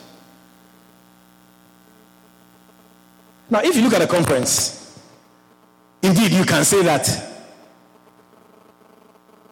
I have something that brings people together. I mean, you can say whatever you want to say about him, but you can't take it away from me that, well, the conference, we got quite a good number of people. It didn't happen by osmosis. The movement of substance from a higher concentration to a lower concentration. No. Through a semi-permeable membrane. No. Somebody mobilized. And all of you, I am the one who mobilized you through my helpers. The person who came to you, I sent him to you. We gathered churches. I said, let's focus on the west side. West from there's a village on this side called Free and Easy. At the back there. I hear after that you can walk to Westman in London. We went to every village, every church, every pastor from this side to Parika, Hubu Parika, Hubu Dam. And I distributed my pastors and my leaders by villages. Every Sunday we have a meeting and I ask, how many have you spoken to? How many pastors have you called? I have people in Esikobo. That's how Apostle Samuel is here. I have people in Esikobo who called him and said, Bishop Collins says, conference, please come. I have people in Batika. I said, organize the Batika people.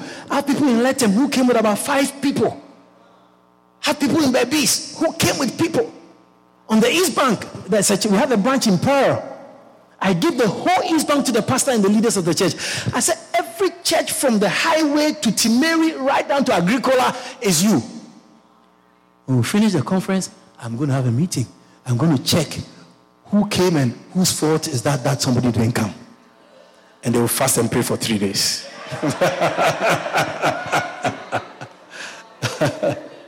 Yeah, our target was 500 people. We are just 300. Our target was 500. Say COVID and all of that. Let's go for 500. It's 300 people. 300. Yeah. In the pandemic, in Canal Number 2, Boulder, on a Holy Mass Day, somebody has something that has brought people together, and there's nothing wrong to learn a little from that person. So that your 20 can become 50, or your 100 can become 200, or your 200 can become 300. That at least you will develop the gift of a shepherd, and that you will grow. Give me that scripture that says that, be thou diligent to do the state of thy flock. Proverbs what? Bible school people. It's right there. Proverbs 27:23. Be thou diligent to know the state of thy flocks, not thy children, not thy business, thy flock. And look well to thy heads. The next verse, 24. For riches are not forever.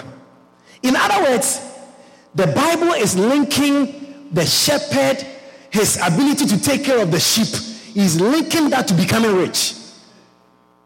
Ladies and gentlemen, if and when you have the gift of a shepherd and you develop the shepherdora gift properly, you become rich. You become rich. You will not be able to control the riches.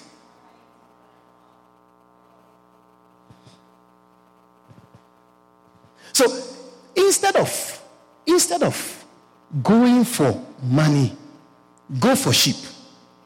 You see that the sheep will multiply. Every good shepherd has a lot of sheep. I brought a goat here. Pregnant goat. Female goat. A girl, woman goat. She was pregnant. And I brought her here. And I have some church members, some pastors who stay here. Then the girl goat gave birth to 2 children. 1 boy goat and 1 girl goat. Ladies and gentlemen, I wanted to be a goat farmer. But I don't live here. I wish I was living here, but I don't live here.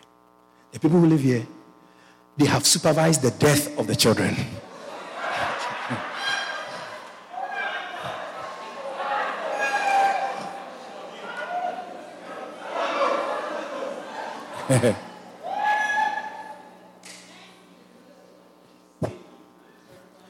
And so the woman is lonely. I am lonely. I have nobody. Right there, alone.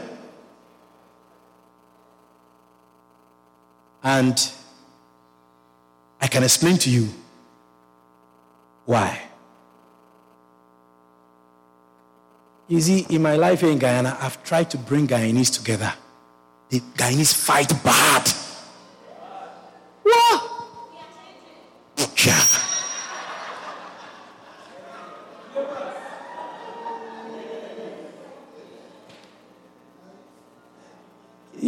You know, I've been here for 17 years. I've been pastoring for 17 years. So what I'm saying is not, I don't like Guyanese. No. I can show you my ID card. I is Guyanese. I come from Queenstown, Essequibo.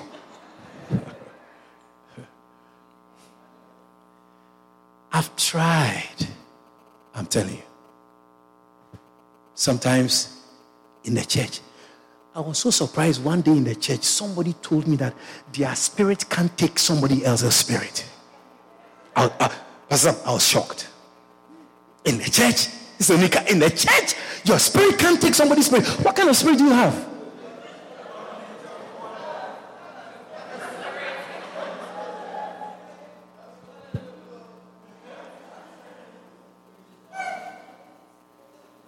Church members fight.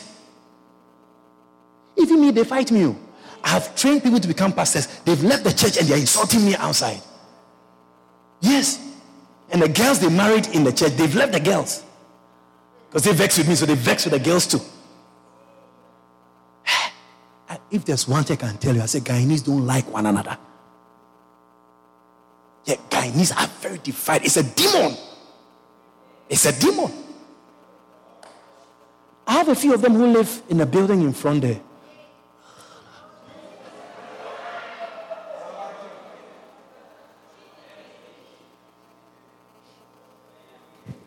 When I get a car, I it's like I'm a prophet. I know what the call is about. I can say, hold on, you are fighting? I will tell you it's true. They are fighting. Yeah.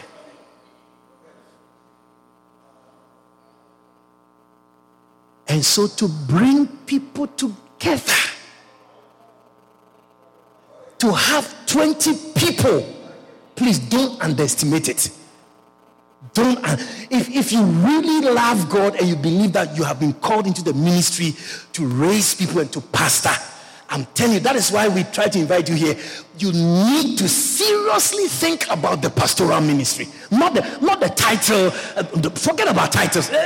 You see, you can go and stand in the garage for 24 hours, but you are not a vehicle. You can go to the garage and lock the door and stand in the garage till the next morning. You never change into an alien. You are not a vehicle.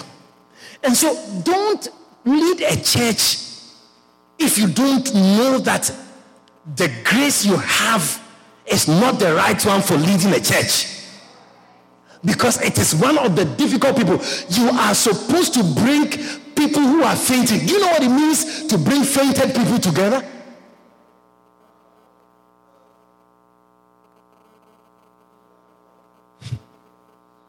Yes. Ingratitude.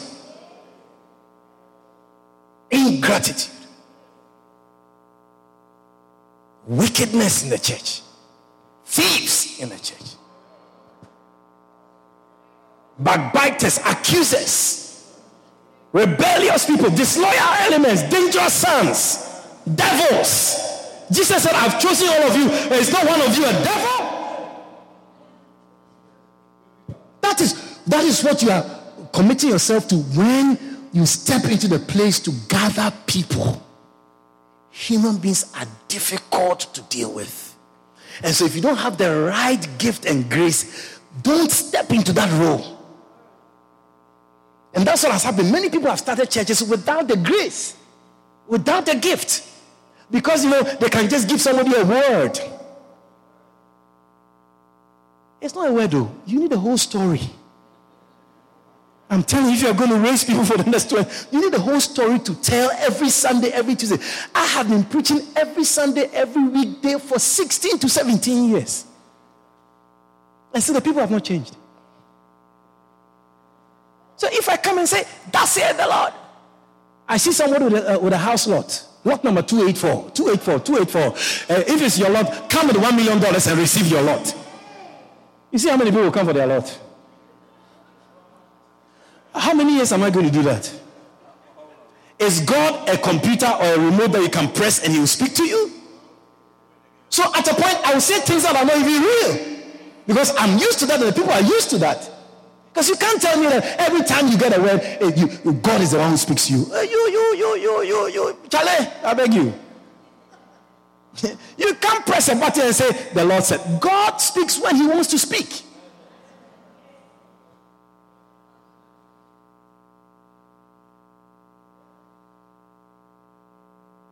To have people gather the problems, the issues. You know, in our churches, child mothers, child fathers. Hey, people don't respect pastors. Many church members in Ghana don't respect you because they have not been instructed in respect. So you're a prophet, you have a church, you have church members. They don't respect you. They don't. Because you don't have the grace to instruct. You don't have the teaching gift. The fact that you give birth to a child doesn't mean that you are able to raise the child. The fact that you lead a church doesn't mean that you have the grace to lead the church. And I'm not saying stop leading, but you have to pray to God for the pastoral gift because that will help you. The teaching gift will help you. If you can give a word now and then, that will also help you. Because, you know, you can't eat bora every day bora. You have to eat chicken, fried chicken, KFC chicken one time. Yeah, at least some chicken, every day bora, every day pumpkin, every day bora. They get tired. At least once in a while, you go through the drive-thru and buy some legs, thigh and legs. You see, the children will be excited. They'll be praying, hey, let daddy take us to KFC every weekend. You tell them you think KFC is every weekend. One time I don't give you that. So for today, I want to spend time with you in looking at the shepherd. The shepherd. Now, the shepherd, one thing that the shepherding gift comes with is the gift of government. The Greek word is kubanesis. If you are going to be a shepherd, you need to possess the gift of government. It means that you're supposed to have the health ministry, also the road ministry, rivers ministry, sports ministry. You need to have all those different aspects of life together.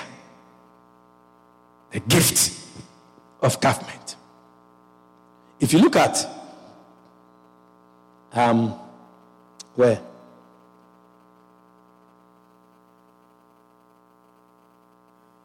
I think it's 1 Corinthians. If you are there, it's 1 Corinthians, chapter 12, and verse 8? 1 Corinthians chapter 12, if you are there.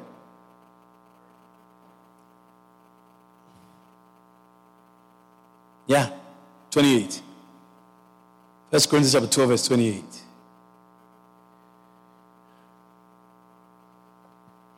And God has set in the church first apostles, secondary prophets, thirdly teachers, after that miracles, then gifts of healings. Sometimes we like the spectacular, isn't it?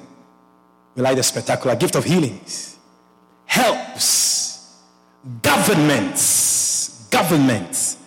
The Greek word is kubanesis. It means pilotage, to pilot, to sit in a plane and move the plane, taxi on the runway, take off and go for hours. And then the hours you are going for, it's not like you are aimless. You are going according to plan. There's a compass that you are following. and it's taking you. It's amazing. If you don't know a bit about geography and all these kind of map reading and all of that, you wonder how Caribbean Airlines takes off from Timere Airport, Jagan International Airport, and then is able to find its way to Piako International in Trinidad. Because when you go up there, there's no road signs. There's no traffic light that says, okay, stop. Turn left. They follow a compass. Now, if you look at the aeroplane, it is very similar to a shepherd's work. Because to even taxi and take off, you need the skills. And then when you take off, one thing that I learned many years ago is that when you're in the plane, whether you like it or not, you have to sit down. You can't say, I changed my mind, I want to go back.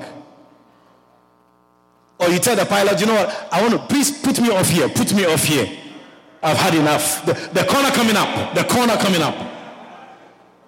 No, you have to be in a plane, seated with your seatbelt fastened until you get to the destination. The pilot has to be able to maintain that order. And that is how a shepherd and a church is like. If you are going to be a shepherd, if you are going to be a pastor running a church, let me tell you, you don't have the gift of government, your church is forever going to be small. And there's nothing wrong about a small church except that it is God's will that churches get bigger. Because you start small, but you must end bigger. I say you start small, but you must end bigger. There is nobody who goes into business to stay small. There's nobody who goes to nursery school to forever stay in nursery school. And there shouldn't be anybody who starts a church and should be happy with 20 people after 10 years. When you're having your anniversary, you want people to come and mix up with your people and make the place big. A lot of people in your church, anniversary. The people who have come, they are not your people. And that's why I'm saying that many people don't look for real things. As we are having a program, how many people are from the church that I have? I am not trying to say that I am better than anybody, but it is what I've done or what I'm doing that will show that I have maybe something to say or something to teach. The fruit is what really speaks. So if I have a conference and the people who are coming from my church is not more, it means that I shouldn't have a conference. Because I have not been successful in raising people to now want to tell somebody else about raising people.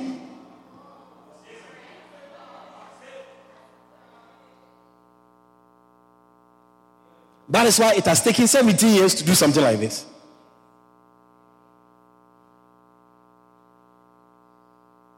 And I heard somebody say that they hope that I'm not going to preach about kindergarten stuff. You encounter so many things when you're inviting pastors to a place. A pastor said they hope that I'm not going to talk about kindergarten stuff. I don't want to go off what I'm talking about. I wanted to take him on right now. Kindergarten stuff has given us something that you probably don't have. It's not easy. It's not easy.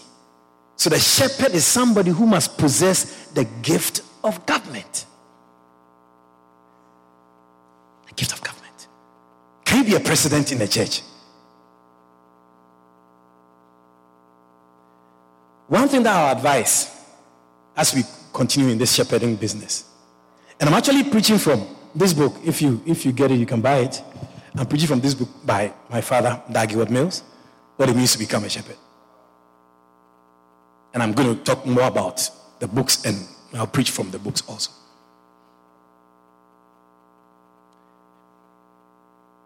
Sometimes our church systems are not good. You see, for the lack of the skills of a government, we have church boards or committees. Many of them are a waste of time. Many of them. Why do I say that? I've been preaching since 1995, so I know something about the church world. God does not call a group of people. He calls one person and he surrounds the person with people. there's always clarity as to who is the leader. So if I am the pastor and I have a board, the board does not control me. I control the board. Otherwise, God called the board and God didn't call me. I don't know if you're following what I'm saying. So God calls you and then you put a board together. The board does not control you. You control the board. And what is happening in many churches is that the board is controlling the pastor. And what is happening is that the man that God has chosen to run the ministry, there are people who are supposed to be controlled. They are controlling the pastor. That's why many churches don't do well. The Apostle Paul told Timothy that anybody who's going to take the work of a bishop is taking a good thing. One of the things that he says about the person who is taking the work of a pastor, he says that if the person is not able to rule his own house well, we'll come to leadership in the course of the day. But it means that to be a leader in the church or to be the head of a church, it also means that you should be able to control your wife. And many men of God in Ghana does not control their wife. They do not control their wives. The wives control them.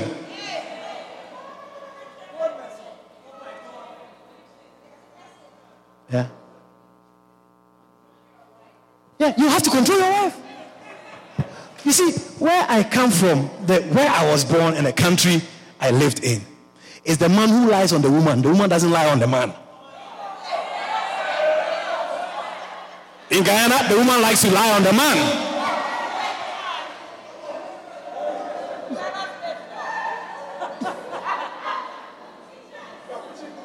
Because apparently it's nicer. No, it's not a niceness, though. It's who got power. And it's the man who got the power. He's the one doing the work, not the woman. You're winding your waist a little bit, you say you're doing work. Girl, rush yourself. Come on. I love this message. The Bible says that one that ruleth well his own house. Who is in the house of the man? And he's talking about men, not women. It doesn't mean that women can be pastors. That's not what I'm saying. But it was more like a man they were addressing. He said, one that ruleth well his own, his, not her own house, his own house. I didn't write the Bible. And this is not my version. Please, did I give you the Bible or that's this Bible? Ruleth well his own house, having his children in subjection with all gravity. Then he says, for if a man know not how to rule his own house, including his wife inside, how shall he take care of the church of God? So if you can't sit in a plane and say, everybody sit down, put on your seatbelt, we are going to Trinidad. The Bible says you cannot be a pastor. Because a pastor, you need the gift of ruling. You have to be a ruler. In other words, the pastor or the shepherd is a leader. The Bible doesn't say that, oh, so it's a leadership. It's like you are coming to a leadership conference. But the shepherd is a leader who leads people.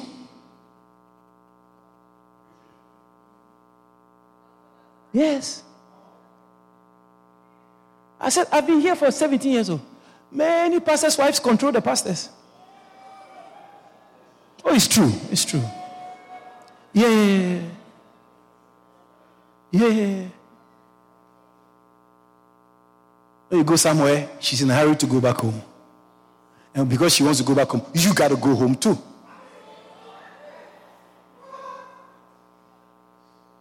So my father in the ministry taught me well. He says, believe God to bless you, so you buy a car for your wife. My wife is not here. By the time she comes, we'll have finished the conference. And it's okay. It's not a problem at all. It's not a problem to me. She got to work out she wants salvation in fear and troubling. Because when I am thinking about preaching, she's thinking about food and this and that and that. But man shall not live by bread alone. She doesn't know that word in the Bible.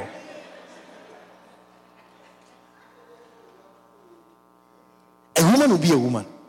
So a man cannot allow the woman to be a woman with him. One of the things my father in the ministry taught me early in the ministry is that there is something I should avoid on a Sunday morning. PPQ, pre-preaching quarrels. Sunday morning is a good day to fight with your wife in the house. Something will come up. Something will come up. When you want to go and preach, he's talking about broom. Mama, bring the broom, man. Bring the broom? Girlfriend, you know, today is Sunday, you know. I waiting for God to go and minister. You talking to me about broom? But you see, if you don't take care, you'll be like, oh, my sweet wife, my darling wife said I should bring the broom. All right, sweetie, I bring in the broom. Okay. Broom, there we go. So instead of thinking about the church, thinking about your message, he said, my honey, when I said bring the broom, I didn't say bring the broom. I said, if you could sweep a little kitchen a little bit for me.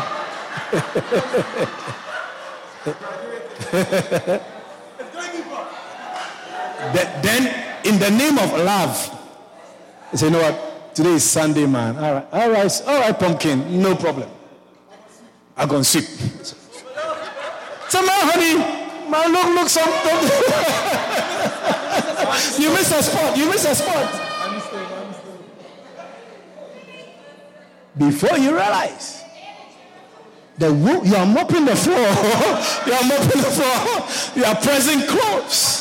You are washing the wares. And it's Sunday morning.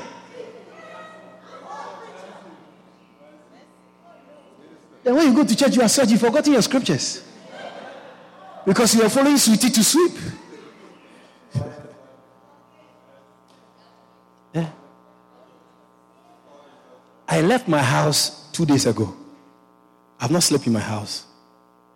Me one sishi. Me one sweep no place. Me one wash no ways. I want focus. I want focus. You know, I tell you, I want focus. After the conference, you're going to hug up and say,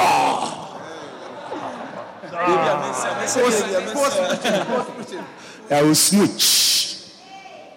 Before the conference, rest yourself, girl. I'm busy. My mind is working. I'm tense. I'm under pressure. I'm wondering, Lord, is this what you want me to talk about? Hey, can I say these things that you want me to say? I'm tense. It's not now that you come to sit on my lap and say, can't rest yourself. After the conference, when all the pressure has come down, I said, man, come. Come by me. Come, Dodo.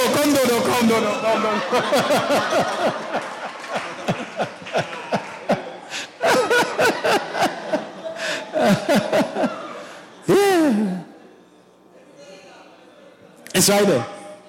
If you can't rule your own house, how shall he take care of the church of God? It means that one of the prerequisites of becoming a pastor is whether you can control your wife. And women are difficult to control. Go and ask Adam. Who ate the apple first? How come Adam also ate the apple? Oh, honey, you don't love me. One small bite, you can't bite with me. Go and ask Samson.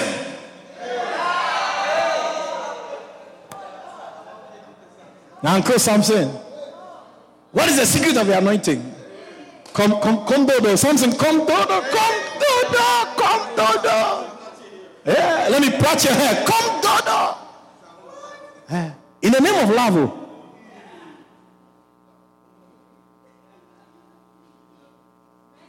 In the name of love. If you are going to be a pastor, you should be somebody who can control people. If you have sheep, you can't control them. You lose all the sheep. You lose them. In the morning, you open the sheep and say, yeah, I got around. I'm going to see you tonight. Not one will come back home the evening.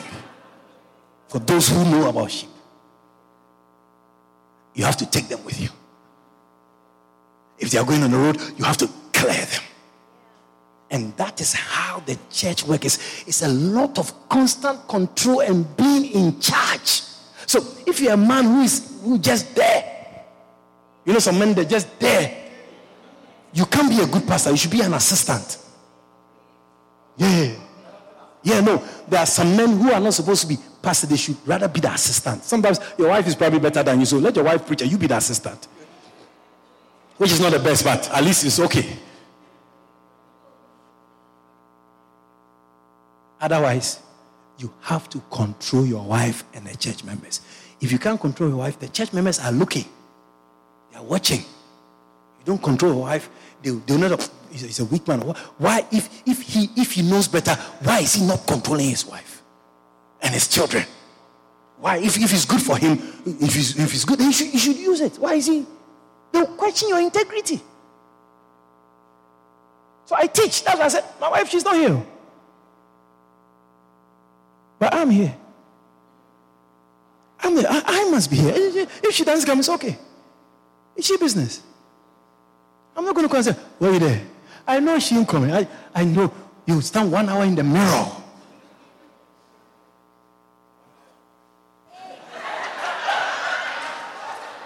my God. Then you're in the vehicle. Pa, pa, pa, pa. Honey, sweetie. Papa, oh, honey, I come in. When he comes, he doesn't have shoes. Honey, please, oh, and big shoes. Papa, the bridge is closing at 9.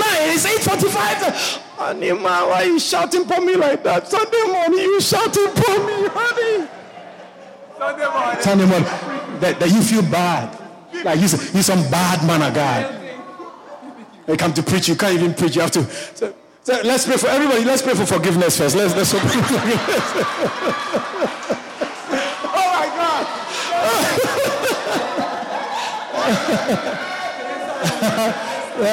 I want to talk about forgiveness.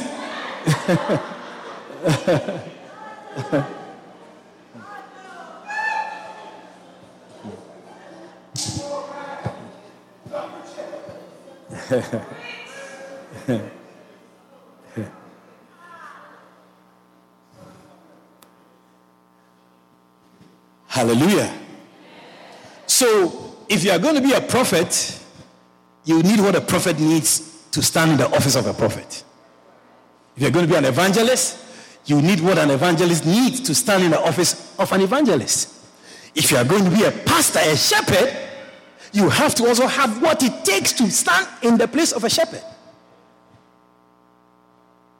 Please let us not say that it's okay. It is not okay. Your results or your fruits will prove at the end of the day that you took up something upon you that you didn't have the grace for, and you never ever thought of acquiring that grace to be successful. And so I want to take you through 7 things that comes with a shepherding or pastoral gift. 7 things. 7 things.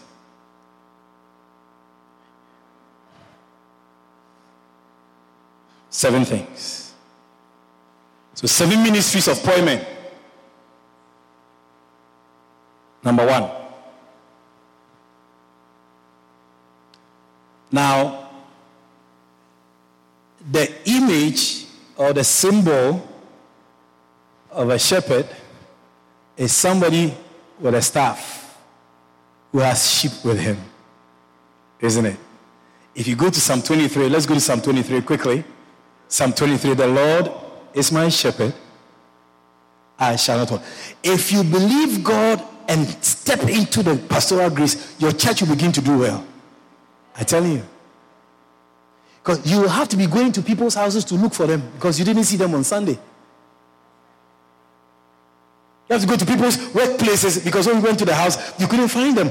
If you have sheep and you can't find the sheep, do you just sit down? If you have a church and they have 20 people and then 15 people show up on a Sunday morning, what happened to the 5? You have to find out where the 5 are. The Bible says, who having 100 sheep, when 99 come home and 1 is left outside, will not go look for the 1. So one of the things about the pastoral work is to go looking for people. If you don't like going looking for people, you can't be a pastor. When I I started the church, this man is my first assistant pastor. He's now in Babies, running the church in Babies. He's my first assistant pastor. I used to go, I showed him Georgetown. He was born and he grew up in Lodge, Vegas. Hartfield Street, Lodge. But I showed him Georgetown. You know why? Because when people come to the church, after church, when they are there for the first time, I give them forms to fill in their names and their addresses and their phone numbers. Which means that the same week, I, Carly, he, and we go sheep hunting. Once you come to the church, in the course of the week, you'll see my face. I'll come to your house. I will come to your house. Come see where you live, who you live with, which man you got, your bank account, your PIN code. I want to know everything. So I can lead you and pastor you well. One day he told me, Reverend, I was Reverend, and he said, we look like CID people. Because we are going through cracks, going through alleyways, looking for people's house. You see, two tall black men with black pants. The people think that he's a police officer. So he goes, oh, we're looking for Akeem. They say, no, Akeem live here. But the form that Akeem filled when he came to the church, he said, the lot number is lot 84 Pike Street, Kitty. We've come to 84. He said, no, Akeem lives here. Because two tall black men with black pants and black shoes, they think we are police officers. We come to arrest people. And then later we say, oh, no, we are pastors from the church. They say, oh, Akeem! Oh, okay. Tall man! Ah! Yeah, go at the back. The house at the back.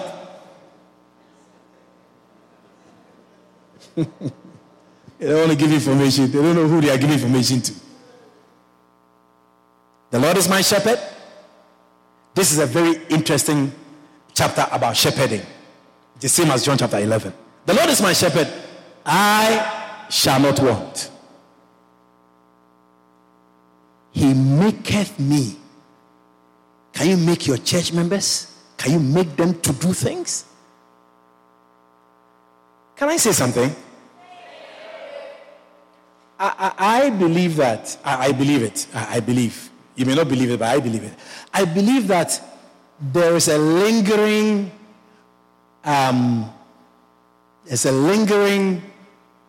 dislike and distaste for control.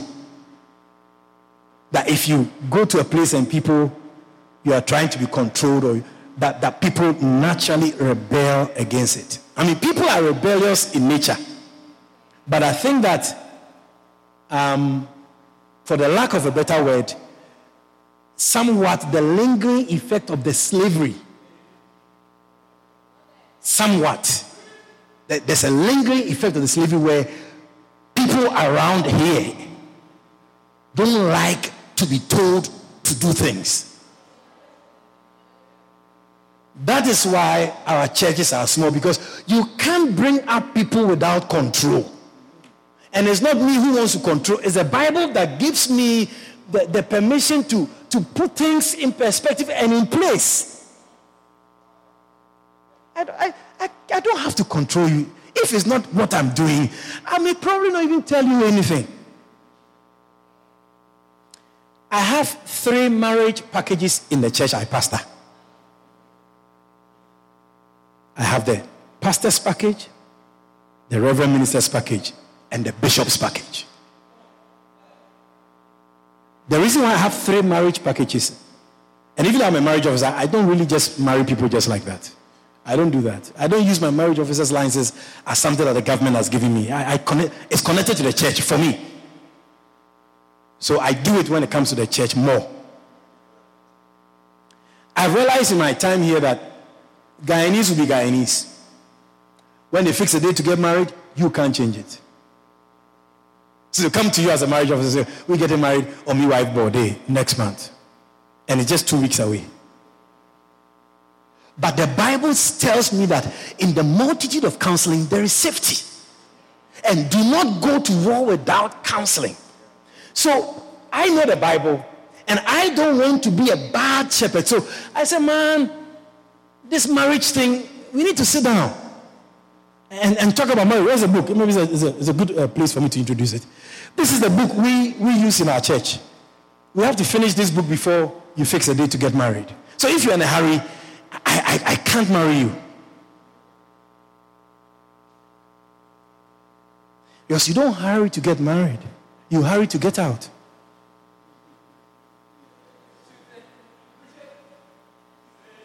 Ask those who are married, they'll tell you. Some people wish that their wives were dead. Yeah, and some people wish that their husbands were dead. So they can marry somebody else. We go through this book for 6 months before we fix the date to marry. So if you have time to go through this book for 6 months, I will do the marriage counseling. If you don't have time, I really fought people in the church. I fought people in the church over the years. I don't marry anybody who doesn't do counseling. But then I came to realize that then at a point, people just go to another pastor and then he marries them and they leave the church. So then I asked myself, why don't I just, like Moses wrote laws for the people? Jesus said, in the beginning, it wasn't so. But because of your hardened heart, that's why Moses gave you the permission to divorce. So let me be like Moses. Now, those who give me 2 weeks' notice to marry, I wouldn't want to be part of it, so that it doesn't become like I am the one who supervised something bad when I know that that's not the way. So if the people want it, no problem, I can give it to them. But I will let a reverend minister in my church do the officiating. It's just like going to the shop to buy a Chinese product or an American product. It's what you can afford. But if you can afford the expensive one, the durable one, then you spend money on it. So I have 3 packages. If you don't have the time to sit down with me 1 hour, 2 hours, 3 hours on a weekly basis for 6 months, then I'll ask one of my pastors to do the officiating for you. Marry and go your way. If you have problems, don't call me. I didn't put you together. Call the Reverend Minister. Let him pray for you.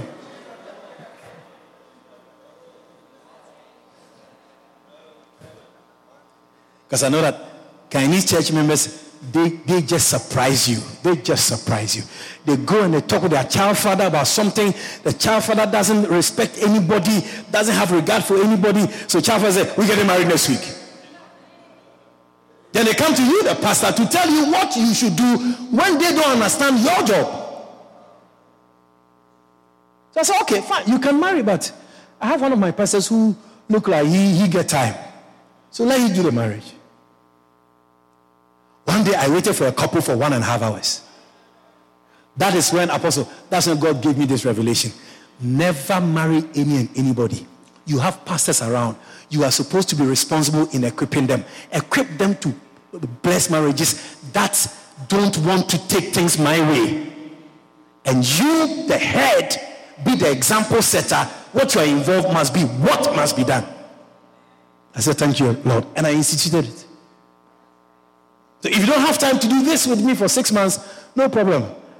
I have a reverend minister here. And he will charge you 10,000. Cost attached.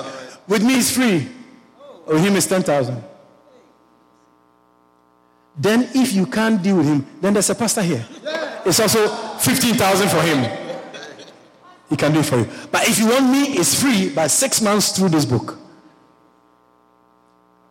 Do what you want. Do what you want. Do what you want.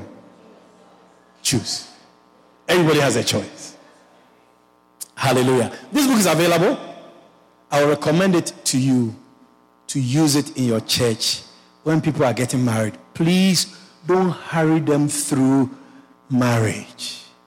It's difficult to marry one another. People are different. People are different. Prepare people adequately before you lay your hands on them and join them together.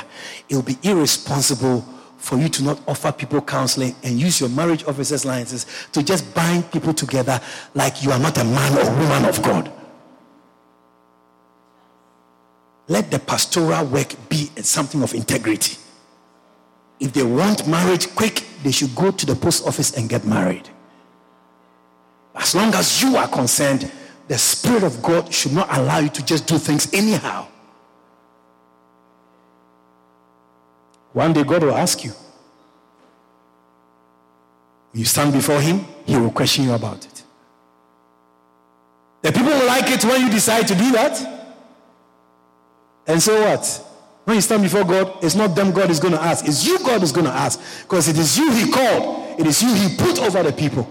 You are the one who is responsible. So don't let the people make you give them things that you are not supposed to give them. When Moses went to the mountain to wait upon the Lord, the people convinced Aaron to give them a golden calf. Don't fall under the pressure of people in the church. If they can't take what God is telling you to do, let them find another church to go.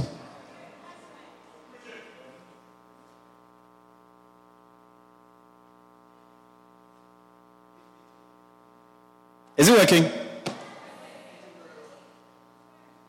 The Lord is my shepherd. He maketh me to lie down in green pastures. He leadeth me beside the still waters. He restoreth my soul. He leadeth me in the path of righteousness. When you go through this psalm, you see how the shepherd is continuously leading and in control of the people following him. And people are following him. And sheep are following him. He says that, what? He restores my soul. He leadeth me in the path of righteousness for his name's sake. Yea, though I walk through the valley of the shadow of death, I will fear no evil, for thou art with me. Listen, thy rod and thy staff. Do you think that the rod and the staff is just a decoration for the shepherd? That the shepherd doesn't have anything to do. So as he's with the sheep, he just takes something. It's just just something just to play with. Lawyers have their symbol. Doctors have their symbol. The symbol of the shepherd is this rod and the staff, and it has relevance. It has meaning. It means something. It means something. The shepherd doesn't just go around with a rod and a staff just for the fun of it. In Revelation chapter 19, verse 15. The first out of the seven is what I call the ruling ministry. The ruling ministry.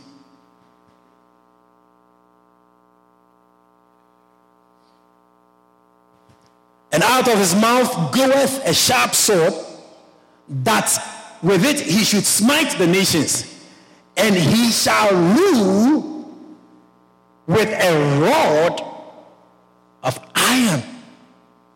Ruling comes with a rod. A shepherd is a ruler. A shepherd is a ruler. If you are going to lead a church, you must be able to rule the church. Not to be ruled. You rule and not to be ruled. You see, I like the vice president, for one thing. He's very strong. Whether you like him or not, he's a strong man. I hear it is his signature on the new $2,000 note. Why not a governor of the Bank of Guyana? The man is a strong man. You will like him or not. But if you look at some of his tactics and strategies, you see that the guy is using his head.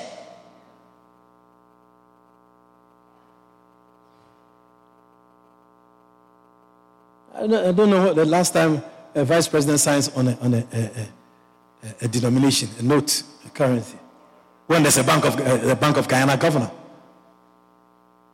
Because he wants to. And nobody can tell him he can't. He's the boss. It's because he couldn't go a third term. That's why he nominated Ali, President Ali, who he can run. That's why he didn't choose Rohi. They didn't choose Anthony. Even Charles Ramsey Jr., they didn't give him the natural resources minister. They put him to sports. He went to abroad to do masters in oil and gas. They said, buy, rest yourself. your oil and gas degree doesn't qualify you to. It's, I say, sports. Use a youth man. Sports. Go play basketball. Yeah, go on, youth and sports.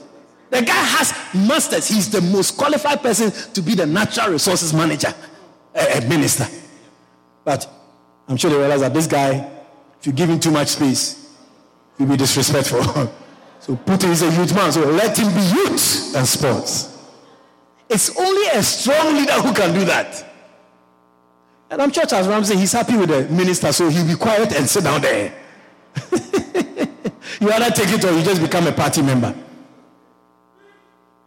A pastor is somebody who rules.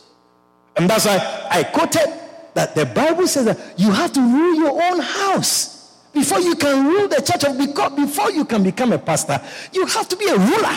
And rulers are not jokers. Rulers are not weak people. Rulers are strong.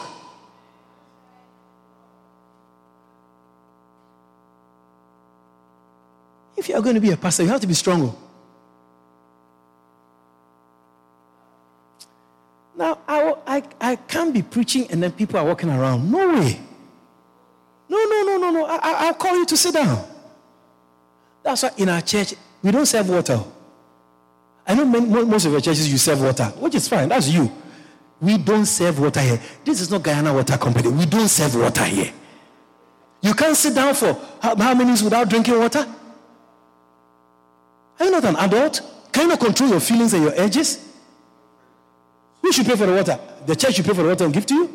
No, bring your own water, put it in your car. Break time, you go and drink your water. It sounds somewhere, but that is ruling. When you rule, there's no confusion. That is why when Satan tried to bring himself, he was cast out of heaven because there was the chiefest ruler around. The chiefest ruler was around. He said, no, not here anymore. Go out. Not the confusion, not here. But you see some of our churches, you see people moving around, doing their own things, confusion, this, that, and you are there. So, church, man, drinking. People come to church and they drink Cokes. They have Polori in their bag. As you are preaching, they open the bag and they hop, Polori. Brock teeth. As you are preaching, their mind is on the food. Chewing, chewing, brock teeth, brock teeth, chewing. You are preaching, you see, people chewing gum. And then they do. In the church, you are not a ruler, that's why it's like that. Yeah. If there's a ruler, say, hey, sweetie, the one with the chewing gum, please, throw it out. You say, hey, so what's that? What kind of pastor is that? Me, I go to the church no more. Good. Less confusion. Yeah. You see, the girls will come to the church, come on stage, tight dress.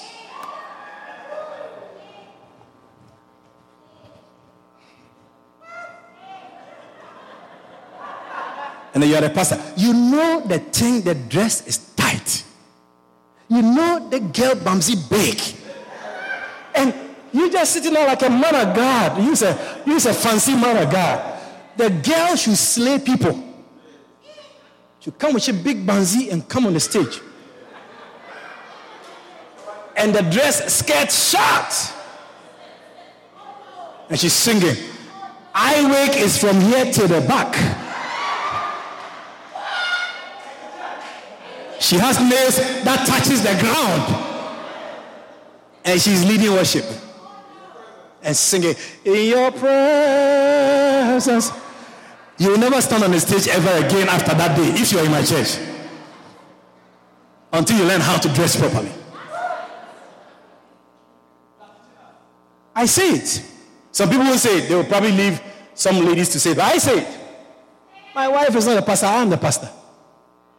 I tell my church members, I say, a woman who dresses and her panties draw in her dress is a bush woman. You dress, you didn't look at yourself in the mirror, you didn't do so. And you come to the church of God, you're dressed tight, your pants tight, and you panty you bought from China trading 300 for $100 is showing in your pants. Hey, not here. Don't bring us here. Not in the presence of God. Yeah, not in the presence of God. Sales at China trading.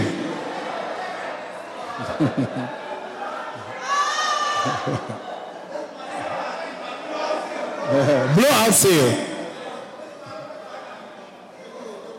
You know, if you don't rule, you see a lot of confusion in the house. Yeah. The guys will come, pants dropping down. In the church, I beg you. You see the schools we have here in the country? Lawlessness.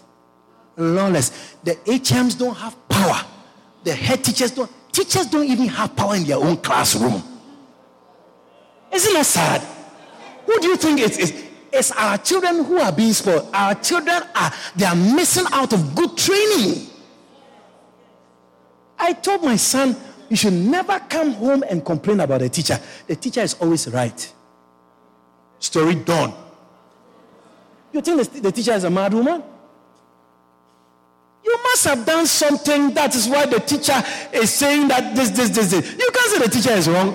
As far as I'm concerned, the teacher right all the time. That's how I train my children.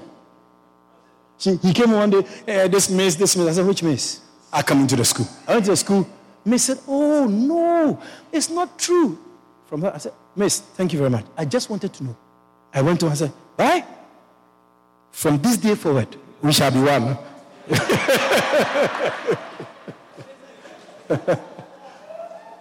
Never come here and tell me that some teacher did this. The teacher is there authorized to lead you when we have gone to work and all of that. If I lose the interest of the teacher over you, I have to stop my work and take care of you during the day. I have to empower the teacher to watch over you for me. Once I go and make money and come and take care of you. And many parents are not like that. When a child comes to tell about teacher, you go, you're gonna fight. You go to the school for fight. You're some mad woman. You're going to the school to go and fight. Why you touch me, child?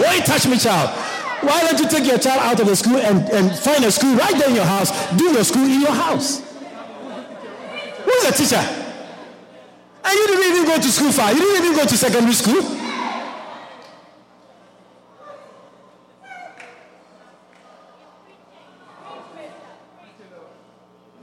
Ruling is no more in our society. And that thing is in the church where church members or the church is not ruled. They come the time they want to come. They leave when they want to leave. When you are preaching, they walk out. If I preach, you walk out, don't come back into the church. That is what I will say. If you don't respect me, don't respect God, never come here. A father cannot speak to his child and the child walks out. That's the end of my fatherhood over your life. And so in my church, I don't entertain people walking out when I'm preaching. If you walk out, don't come back. One less confusion, man of God.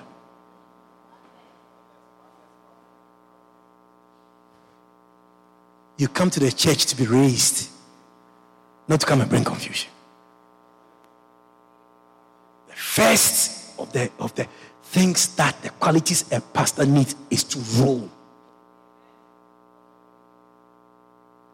I said, nobody should sell anything in the church. Remember when Jesus went to the church to beat people who were selling? Selling in the church is bringing problems. Oh, give me the shoe. I'm going to pay next week.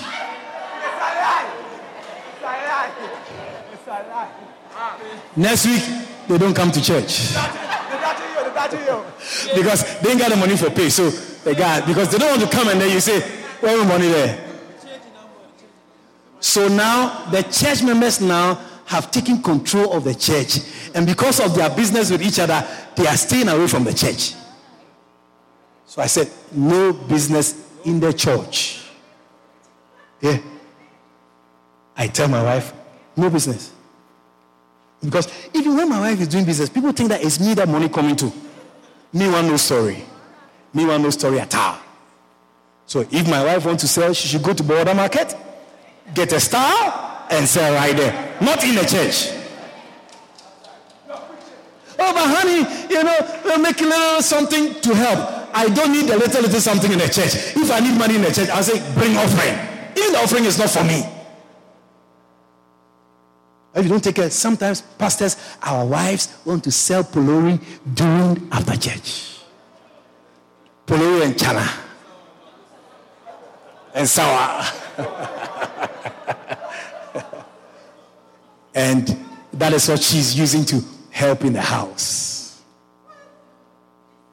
So what you're actually doing is that the church members know that you are making money.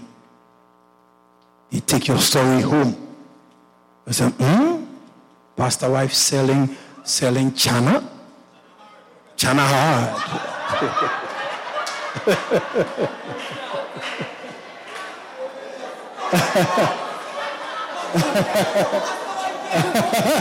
The pastor wife can't cook. You see what you have now given the church members? Glory Saudi.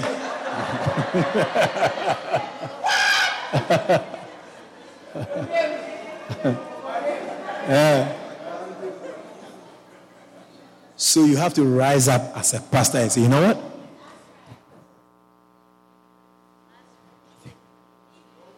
Ruler. When you say the winds and the waves must be still, it must be still. There shouldn't be any challenger to your rulership in the church, including your wife.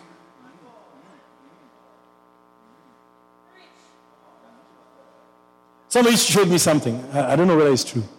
He says that any man of God whose wife controls him, you should look at them when they take a picture together. The man is sitting and the woman is standing.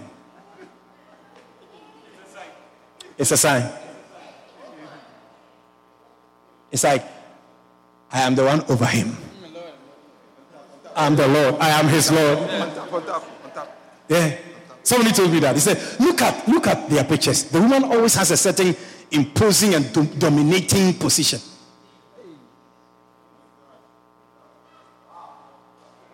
Yeah. No, if you are my wife, you are taking beer, you are sitting there. I must stand. I must have my enemies under my feet. Under my feet. No, I'm sitting there and she's on me. No. Like I'm the horse and she's the rider. Puka, let's go. On top. No. Yeah. A pastor needs the ruling gift. Otherwise, you can't take people from one point to the other. Are there difficult things to hear? It's not me, it's the Bible. Thy rod is the rod that the shepherd uses to bring the sheep in line. If they are going off course, he said, I bring them in line. Otherwise, your ministry can never be amplified. Your church members will walk over you. I tell you. One of the things that my pastor taught me early was not to live in the church. Because your home will be like the church. When people come to the church, they come for water. You got no juice. People come to your washroom, your toilet to do number two, and leaving all kinds of aroma in the house. Yeah. So we were taught, you know what? Never live on the church compound. I mean, I always think about it. We have so much land. I said, why don't I just build some, 2-3 bedroom apartment at the back and just be there? Oh Lord God Almighty, the people find you. They will find you. Pastor Deo, inside, Bishop, it's shouty, Bishop is shouty, Bishop is very important, it's very urgent, Bishop. I know you're inside, Bishop. So sometimes it's good that the church members don't even know your house, so they don't take you for granted. Because one of the things about leadership and about shepherding is familiarity. You don't want to allow people to just take you anyhow. You can't rule them if you give them the opportunity. Number two,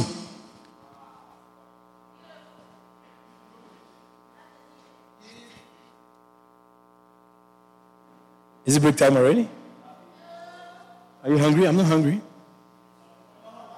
Are you hungry? I hear, okay.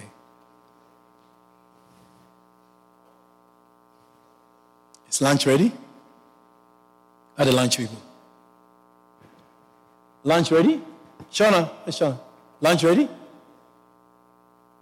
have to check. Okay, don't check. You go on lunch break just now. I can't do the 7 before lunch, so just a point or two and then we go for lunch. It's 1 hour lunch break. The border is closed. You need a visa to go out of the country. We have the second session and then we'll break for the evening session. We have some men of God who share some wonderful things with us also. Are you not excited about that? Yeah.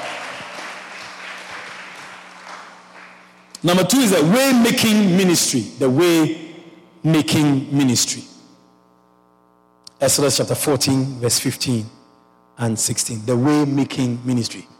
So remember, if you're going to be a pastor, if you're going to be a pointman, you're going to lead a church, if you are going to be entrusted with the care of people, you have to learn how to control people, to rule. People don't like the word control. But to rule means to put things under control. Bring things under control. The second is the way-making ministry. As a pastor, you need to make way for your people and for your church members. Exodus chapter 14, 19, did I say? Exodus chapter 14, 15 and 16. The Bible says, and the Lord said unto Moses, wherefore criest thou unto me? Why are you crying to me?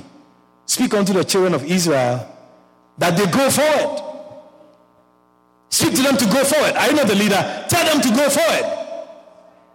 But lift thou up thy rod and stretch out thine hand over the sea and divide it.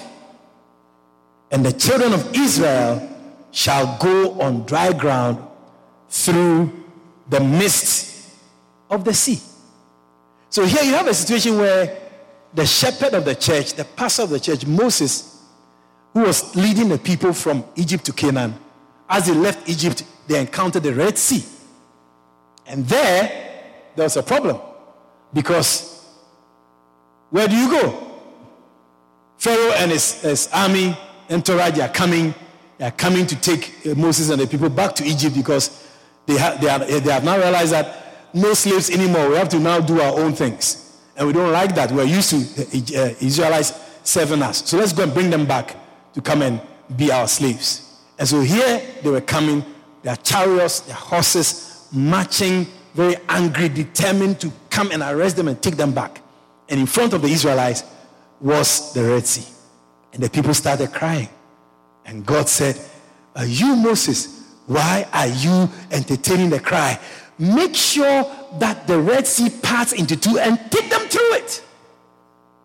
In other words, what God was saying to to Moses, the pastor, was that he should make a way for the people. To make a way for the people is to assist church members in several areas of their lives, including marriage.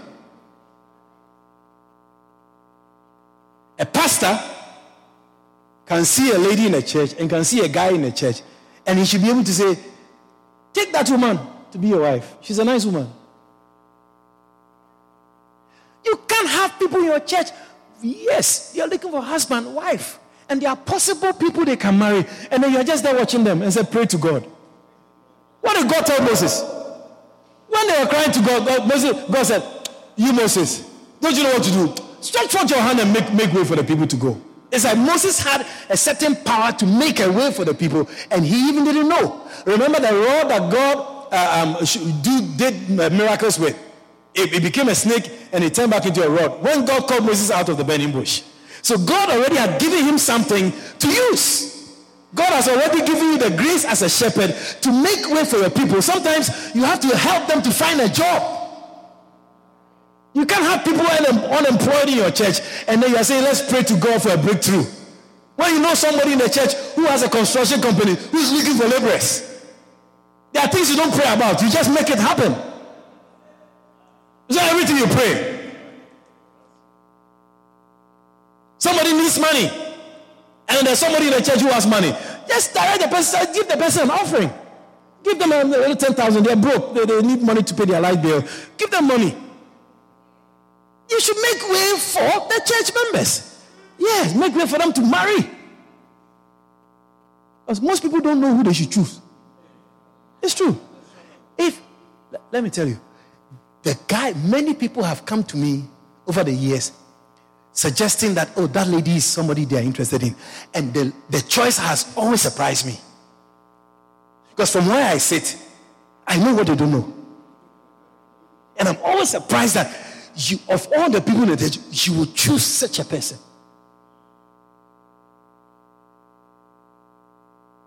And sometimes I say, no, not she.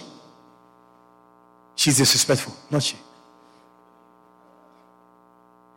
A church member who disrespects me, if a guy comes to see me and say they want to marry her, I will say, no, don't marry her. Because me as the bishop of the church, she doesn't respect me.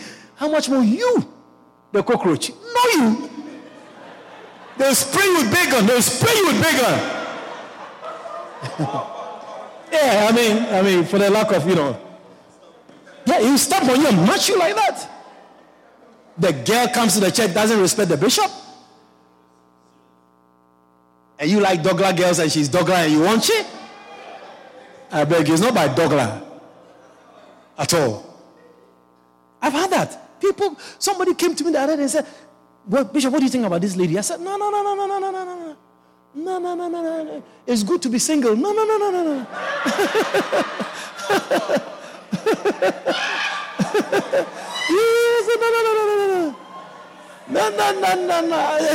I said, Charlie, you are my church member. I love you. I don't want to give you trouble.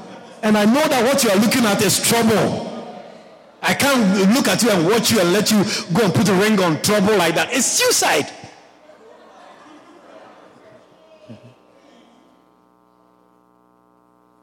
Yeah. There's something that says, what do you think? This brother says he likes me. I said, number one, why is he telling you and not me? You don't go into somebody's yard and pick their mango without asking them permission. God has given the people to me to watch over them. And you have seen somebody in the church that you like without telling me, you get bad eye. No, you have to come and talk about it. And let me educate you. Let me show you this. I said, no, not that one. Like Jacob. You see, when Jacob worked in his uncle Laban's house for 7 years, then he said he liked Rachel instead of the older one, Leah. And then the uncle, he didn't say anything. He's like, I'm going to teach you a lesson. You think you use Jacob. People call you Jacob. So you can just come and make choices here in the house. You don't make choices in my house. I give you what I want to give you. He didn't tell the guy anything. The guy worked for 7 years. And the day the wedding came, I don't know how Laban did it. How he could tie up Rachel in a room somewhere. And then in the night, I don't know why they will also consummate the marriage in the night. You see, it's a plan, right? Because that's why your wedding shouldn't go late in the night. So you can easily have another woman done. So what you bargain for. So in the night, Jacob, was tipsy. He went to lie in the room. The woman was on the bed waiting for him. He enjoyed himself. And those days, they didn't have GPL. In the morning, lo and behold, it was Leah instead of Rachel. When Jacob went to his uncle angry, saying, you have cheated me. Uncle, I've cheated you? You disrespectful. Here, there are rules here. There are things we work with here. The younger doesn't go before the older. You try there. You want the older, you want the younger one, work another 7 years for her. People, first in, first out. The guy was controlling his house. He said, if you are coming today young and succulent and juicy, what am I going to do with the old one? You like nice young one, so I should take the old one and keep her here in the house for what? Yeah. So he had a good policy in his house. that if the old one doesn't go first, the younger one is not going. So if you like, I can give you the two. This one are double. Double blessing. And Jacob, he didn't mind. He worked for 40 years for two women. Yeah. And you see, God, the Old Testament, God was very interesting, you know. And then Rachel couldn't have children, but Leah was like a pig. One time that she dropping. Yeah, first, Reuben, Simeon, Levi.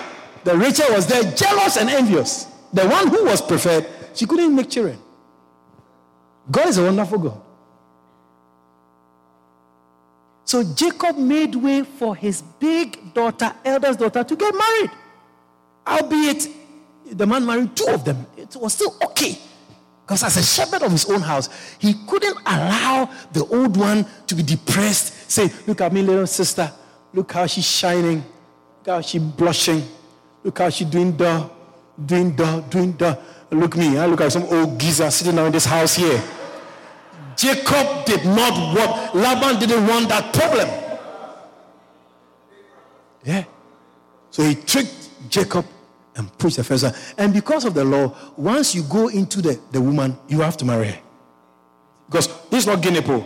You taste it. You taste, you must buy. You take, okay, how much? 100. Okay, you pay, there you go. You can't taste it and say, me like it. No, here we don't taste it. I say, me like, you taste, you buy. It was all traditions and cultures to take care of people and to help them in life. So you should make way for your church members. Yeah, make way for them. Make way for them to marry. Make way for them to do well in life. Let them get a job. Sometimes you should help them make friends in the church. So you know what? This person is a better friend. Don't. You see, this church, I'm the pastor. Not everybody who comes here is a good person. Not so? Pastors, is that not so? Yeah, you know, people come to the church, but it's not everybody who is a good person. So sometimes when you want to guide somebody who is closer to you, you say, you know what, can I give you an advice? That group there, leave that group, join this group. Yeah, this group will help you better. Because them girls, it's only fashion, they don't dress up, they dress up. Don't worry them. This group, they like praying. When check down, they're praying, they're fasting. And that's the better group. So make way for your church members to do well in life. Don't just leave everything to, oh, let me pray. Do that. Number three. No, sometimes you have to make way for them to come to church. You have to pay for them passage. Yeah, sometimes you got to get them a car, you know, something to, a passage to come to church. You know, sometimes church members also, they can get very spoiled. We give them passage, every day they won't come get passage. But sometimes they have need of it, and you know, it's very important as a shepherd to use your rod to make a way through the wilderness for them. The next one, and I'm closing with that, is the territory-taking ministry. The territory-taking ministry. Your rod is used to take territories. You know, when the sheep wants to go somewhere and you see that there's grass there, you don't prevent them from going. You use your rod and you make a way. The bushes, you clear the bushes. You know, the rods can chop bushes. Clear, make a path. You make a path with a rod like that. Make a path, staff, rod like that. And then the sheep will follow you through the path you make because the grass over there seems and it looks much richer. You get it? It's a way-making and territory-taking. If you want to go to another territory to possess there, you need your rod to do that. And every pastor must be able to take territories. It's where your church is. You should be the man of God there. Every demon in the area should be afraid of you. Yeah. They should know you that you are the man of God of the hour in that area. Yeah. There can be no demon in Enmore should not notice Apostle John. If you're a demon in Emo, you should know them. You should know that he's there. When you're doing your foolishness, you know who not to touch. You can go anywhere, but not that place, not that area.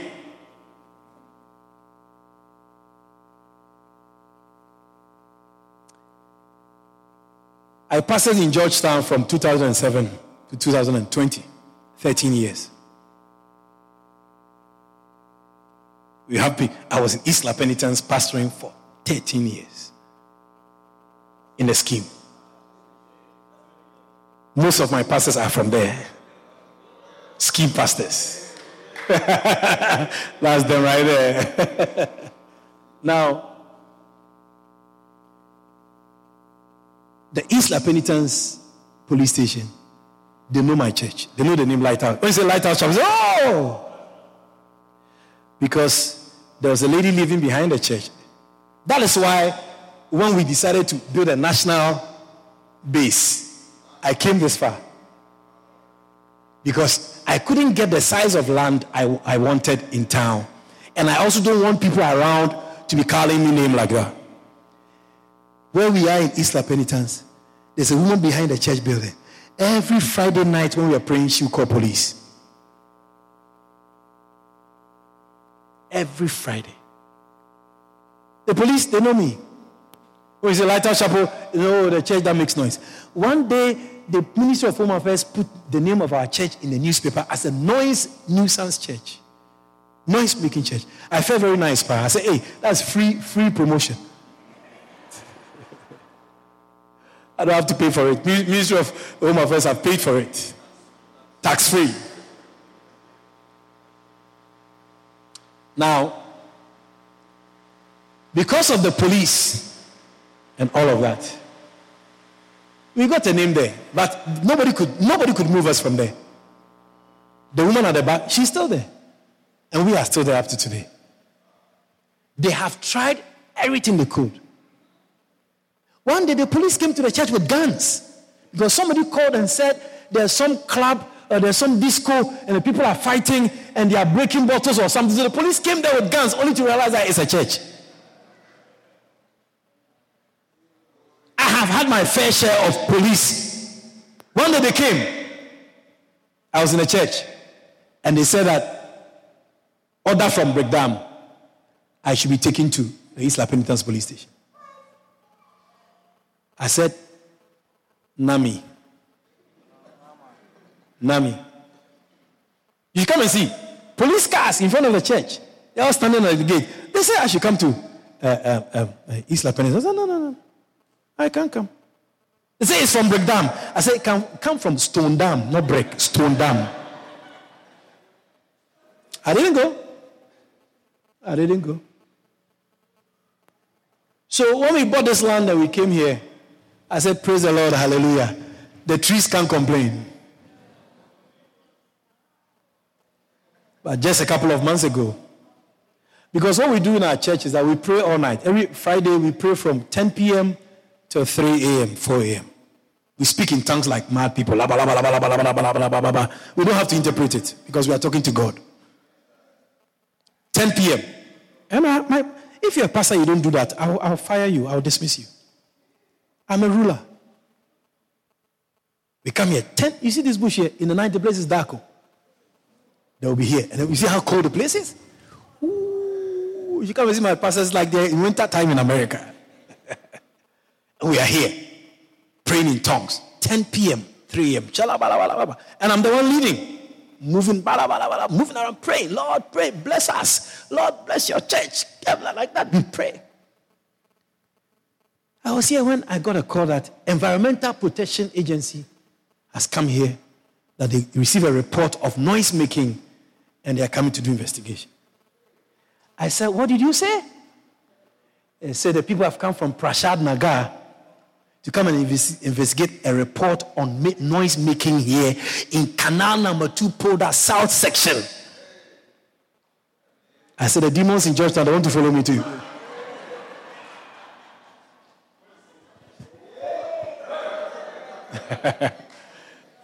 They should drown in the Damara River. Drown right there. So I told the guys, I said, what do they want to do? They said they want to come around. I said, okay, let them. Allow them, because the gate is closed. If you don't have permission, you can't come inside, no matter who you are. So we allowed them to come in, came around. That time, the church was not even, it had some 2 or 3 speakers or so. They came around, they look at the guys who are working, the guys look at them, they said, what's your business? And so we are coming to investigate noise making. The guys look at them and they look outside the trees like that. And then the lady who was the leader said, yes, I know, yes, I know. They went around, asked some neighbors, and then I called them. I said, I wanted to speak to the lady. I said, so who made the report and what are you? He said, they are going to write their report and then they will send me a copy. I said, no problem. I was here when I got a registered letter from the post girl.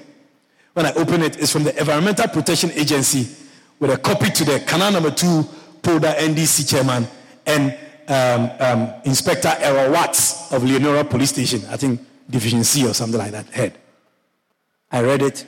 It said, noise something, something, something, and the article something, something says that you shouldn't, the source of the noise should not be less than 50 feet from the people they are disturbing. It's 50 feet. So I said, these people that pass me, this demon is a letter demon. I write a letter to kill this demon. I said, look at where we are at. If you are in front, you will not hear anything from here. Who said that we are disturbing? It's a demon. So I wrote a letter. And I said, I'll play. I want to smart this man.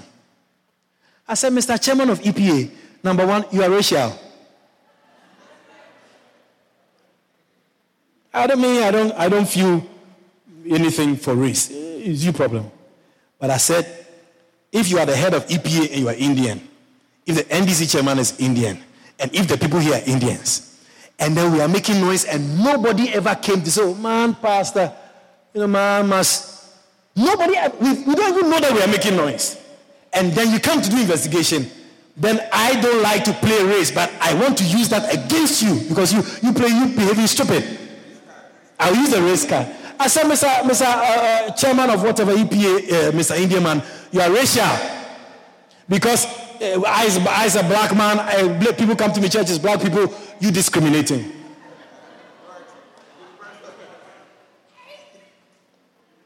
Tell me if I don't have a point in that. We have to take the territory. How can I come at the back here? People even are surprised that we brought the church to the back. The taxi drivers at Stanley Town, they say, somebody said they will never come to this church because, number one, they don't know why the church is far at the back. Number two, why at the back? And then the church is still on the land at the back. Something wrong. Back to back, number two. So then coming to the church, something ain't right. But the reason why we are here is that there's a plan to develop the front. The land is so long. It's 1,700 feet long. So if I put the building in front, what happened to the back? It's bush. Where do we park our cars? Where do we do further development? So at least the back, we can keep it for future development. But the front is for car park, and then a children's church, canteen, bookshop, a few apartments in front. That's all we had at the back. And I don't want anybody, the demons from Georgetown, to have anything against me here. Because this territory is for me. The house in front was a Chinese woman who used to live there. They murdered her in the house. So this was like an abandoned place, a place where people, you know, it was like a haunted place. I like haunted places. Yeah, I'm telling you, I like haunted places because as a pastor, I have the power to take territories. I have power to take territories. I have the grace to take territories. That's why I was not afraid to leave the church in Georgetown and come here and start a new church. This is a new church. I brought only a few people to come and help me. The rest are in Georgetown minding their business. Ask any of the pastors who have pastored in Georgetown whether they would like to move from Georgetown to a village like here. It's because it's not by name, it's by the grace upon your life. And you see that it's a miracle. You have also come here to tell me that, in fact, I have something also. In fact, you are the seal of my apostleship. you are confirming what God has given to me. If I never believed it, I believe it now. And ladies and gentlemen, what is happening here is historic. Never in the history of this village has anything like this ever happened. Those people here are, most of them are Hindus.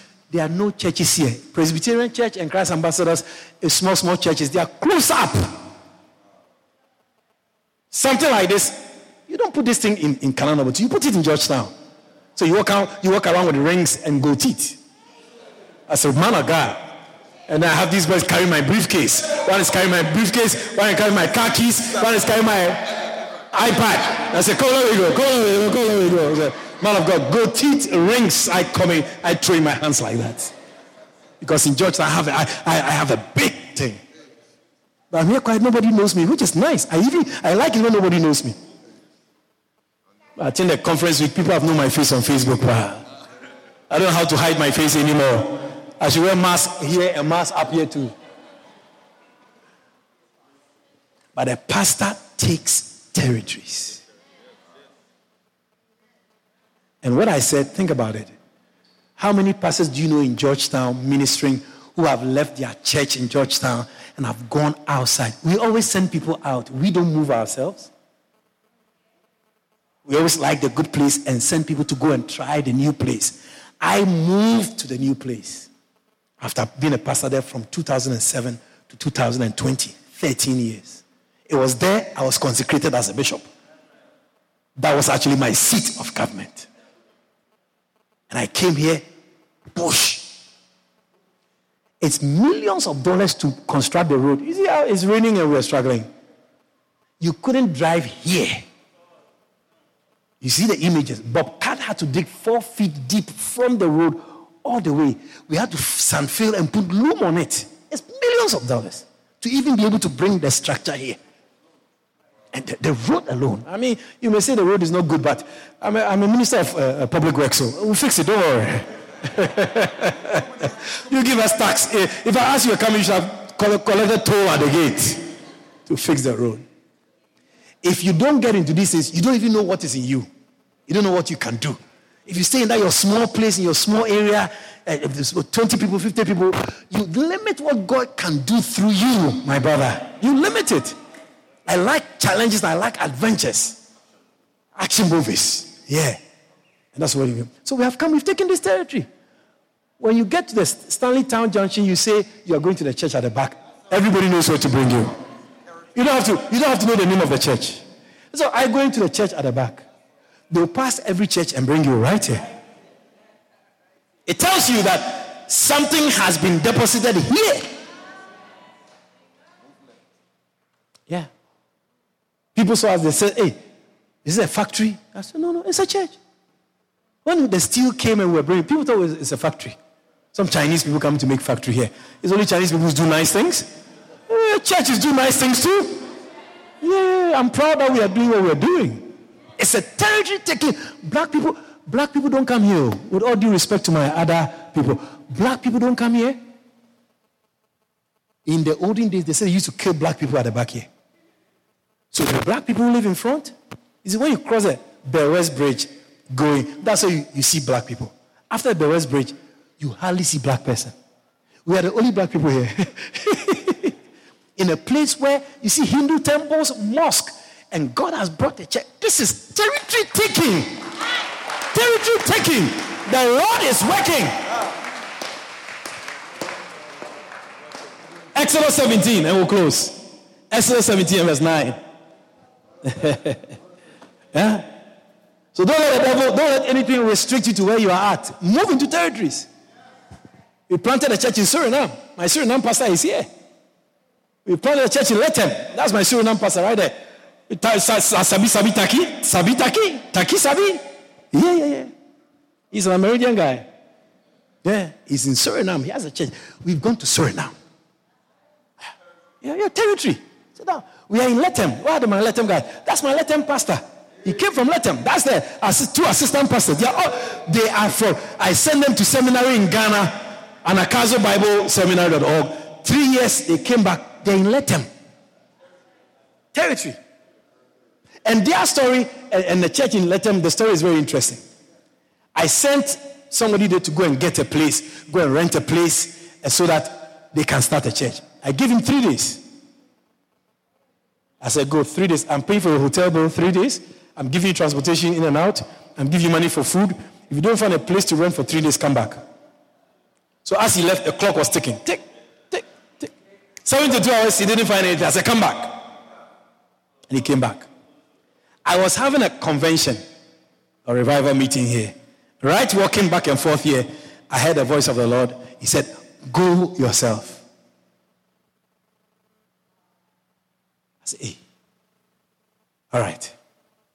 So I had to adjust myself. 3 weeks later, I managed to leave.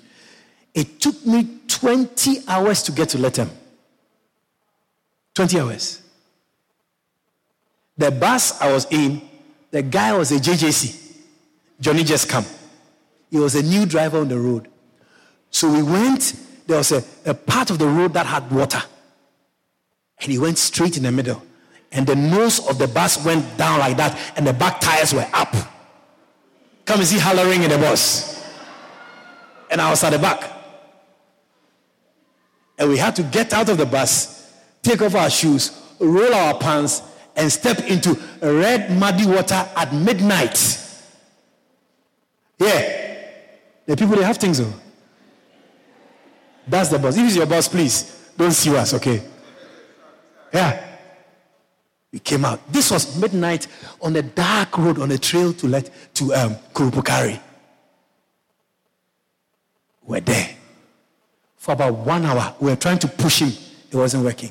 Every bus will pass us. They get there, they look at you, and I think they insult you, say, you stupid, and then they go. I said, what? How can the bus driver just pass us like that? They are very wicked. Because the guy was new, and I think, you know, as a bus driver, you should know, did you get left or right? No. They're corners. Finally, after about an hour, a pickup, I don't know whether it's McDechie or something, they were patrolling, they came. When they asked him for a rope, the driver and guy rope. So they also went. And then somebody said, driver, what's wrong with you? You got nothing at all? They said, yo. They came back. They put a fine rope. When they moved the car, rope burst. God be so good. And next bus came. He had a rope and he gave it to us.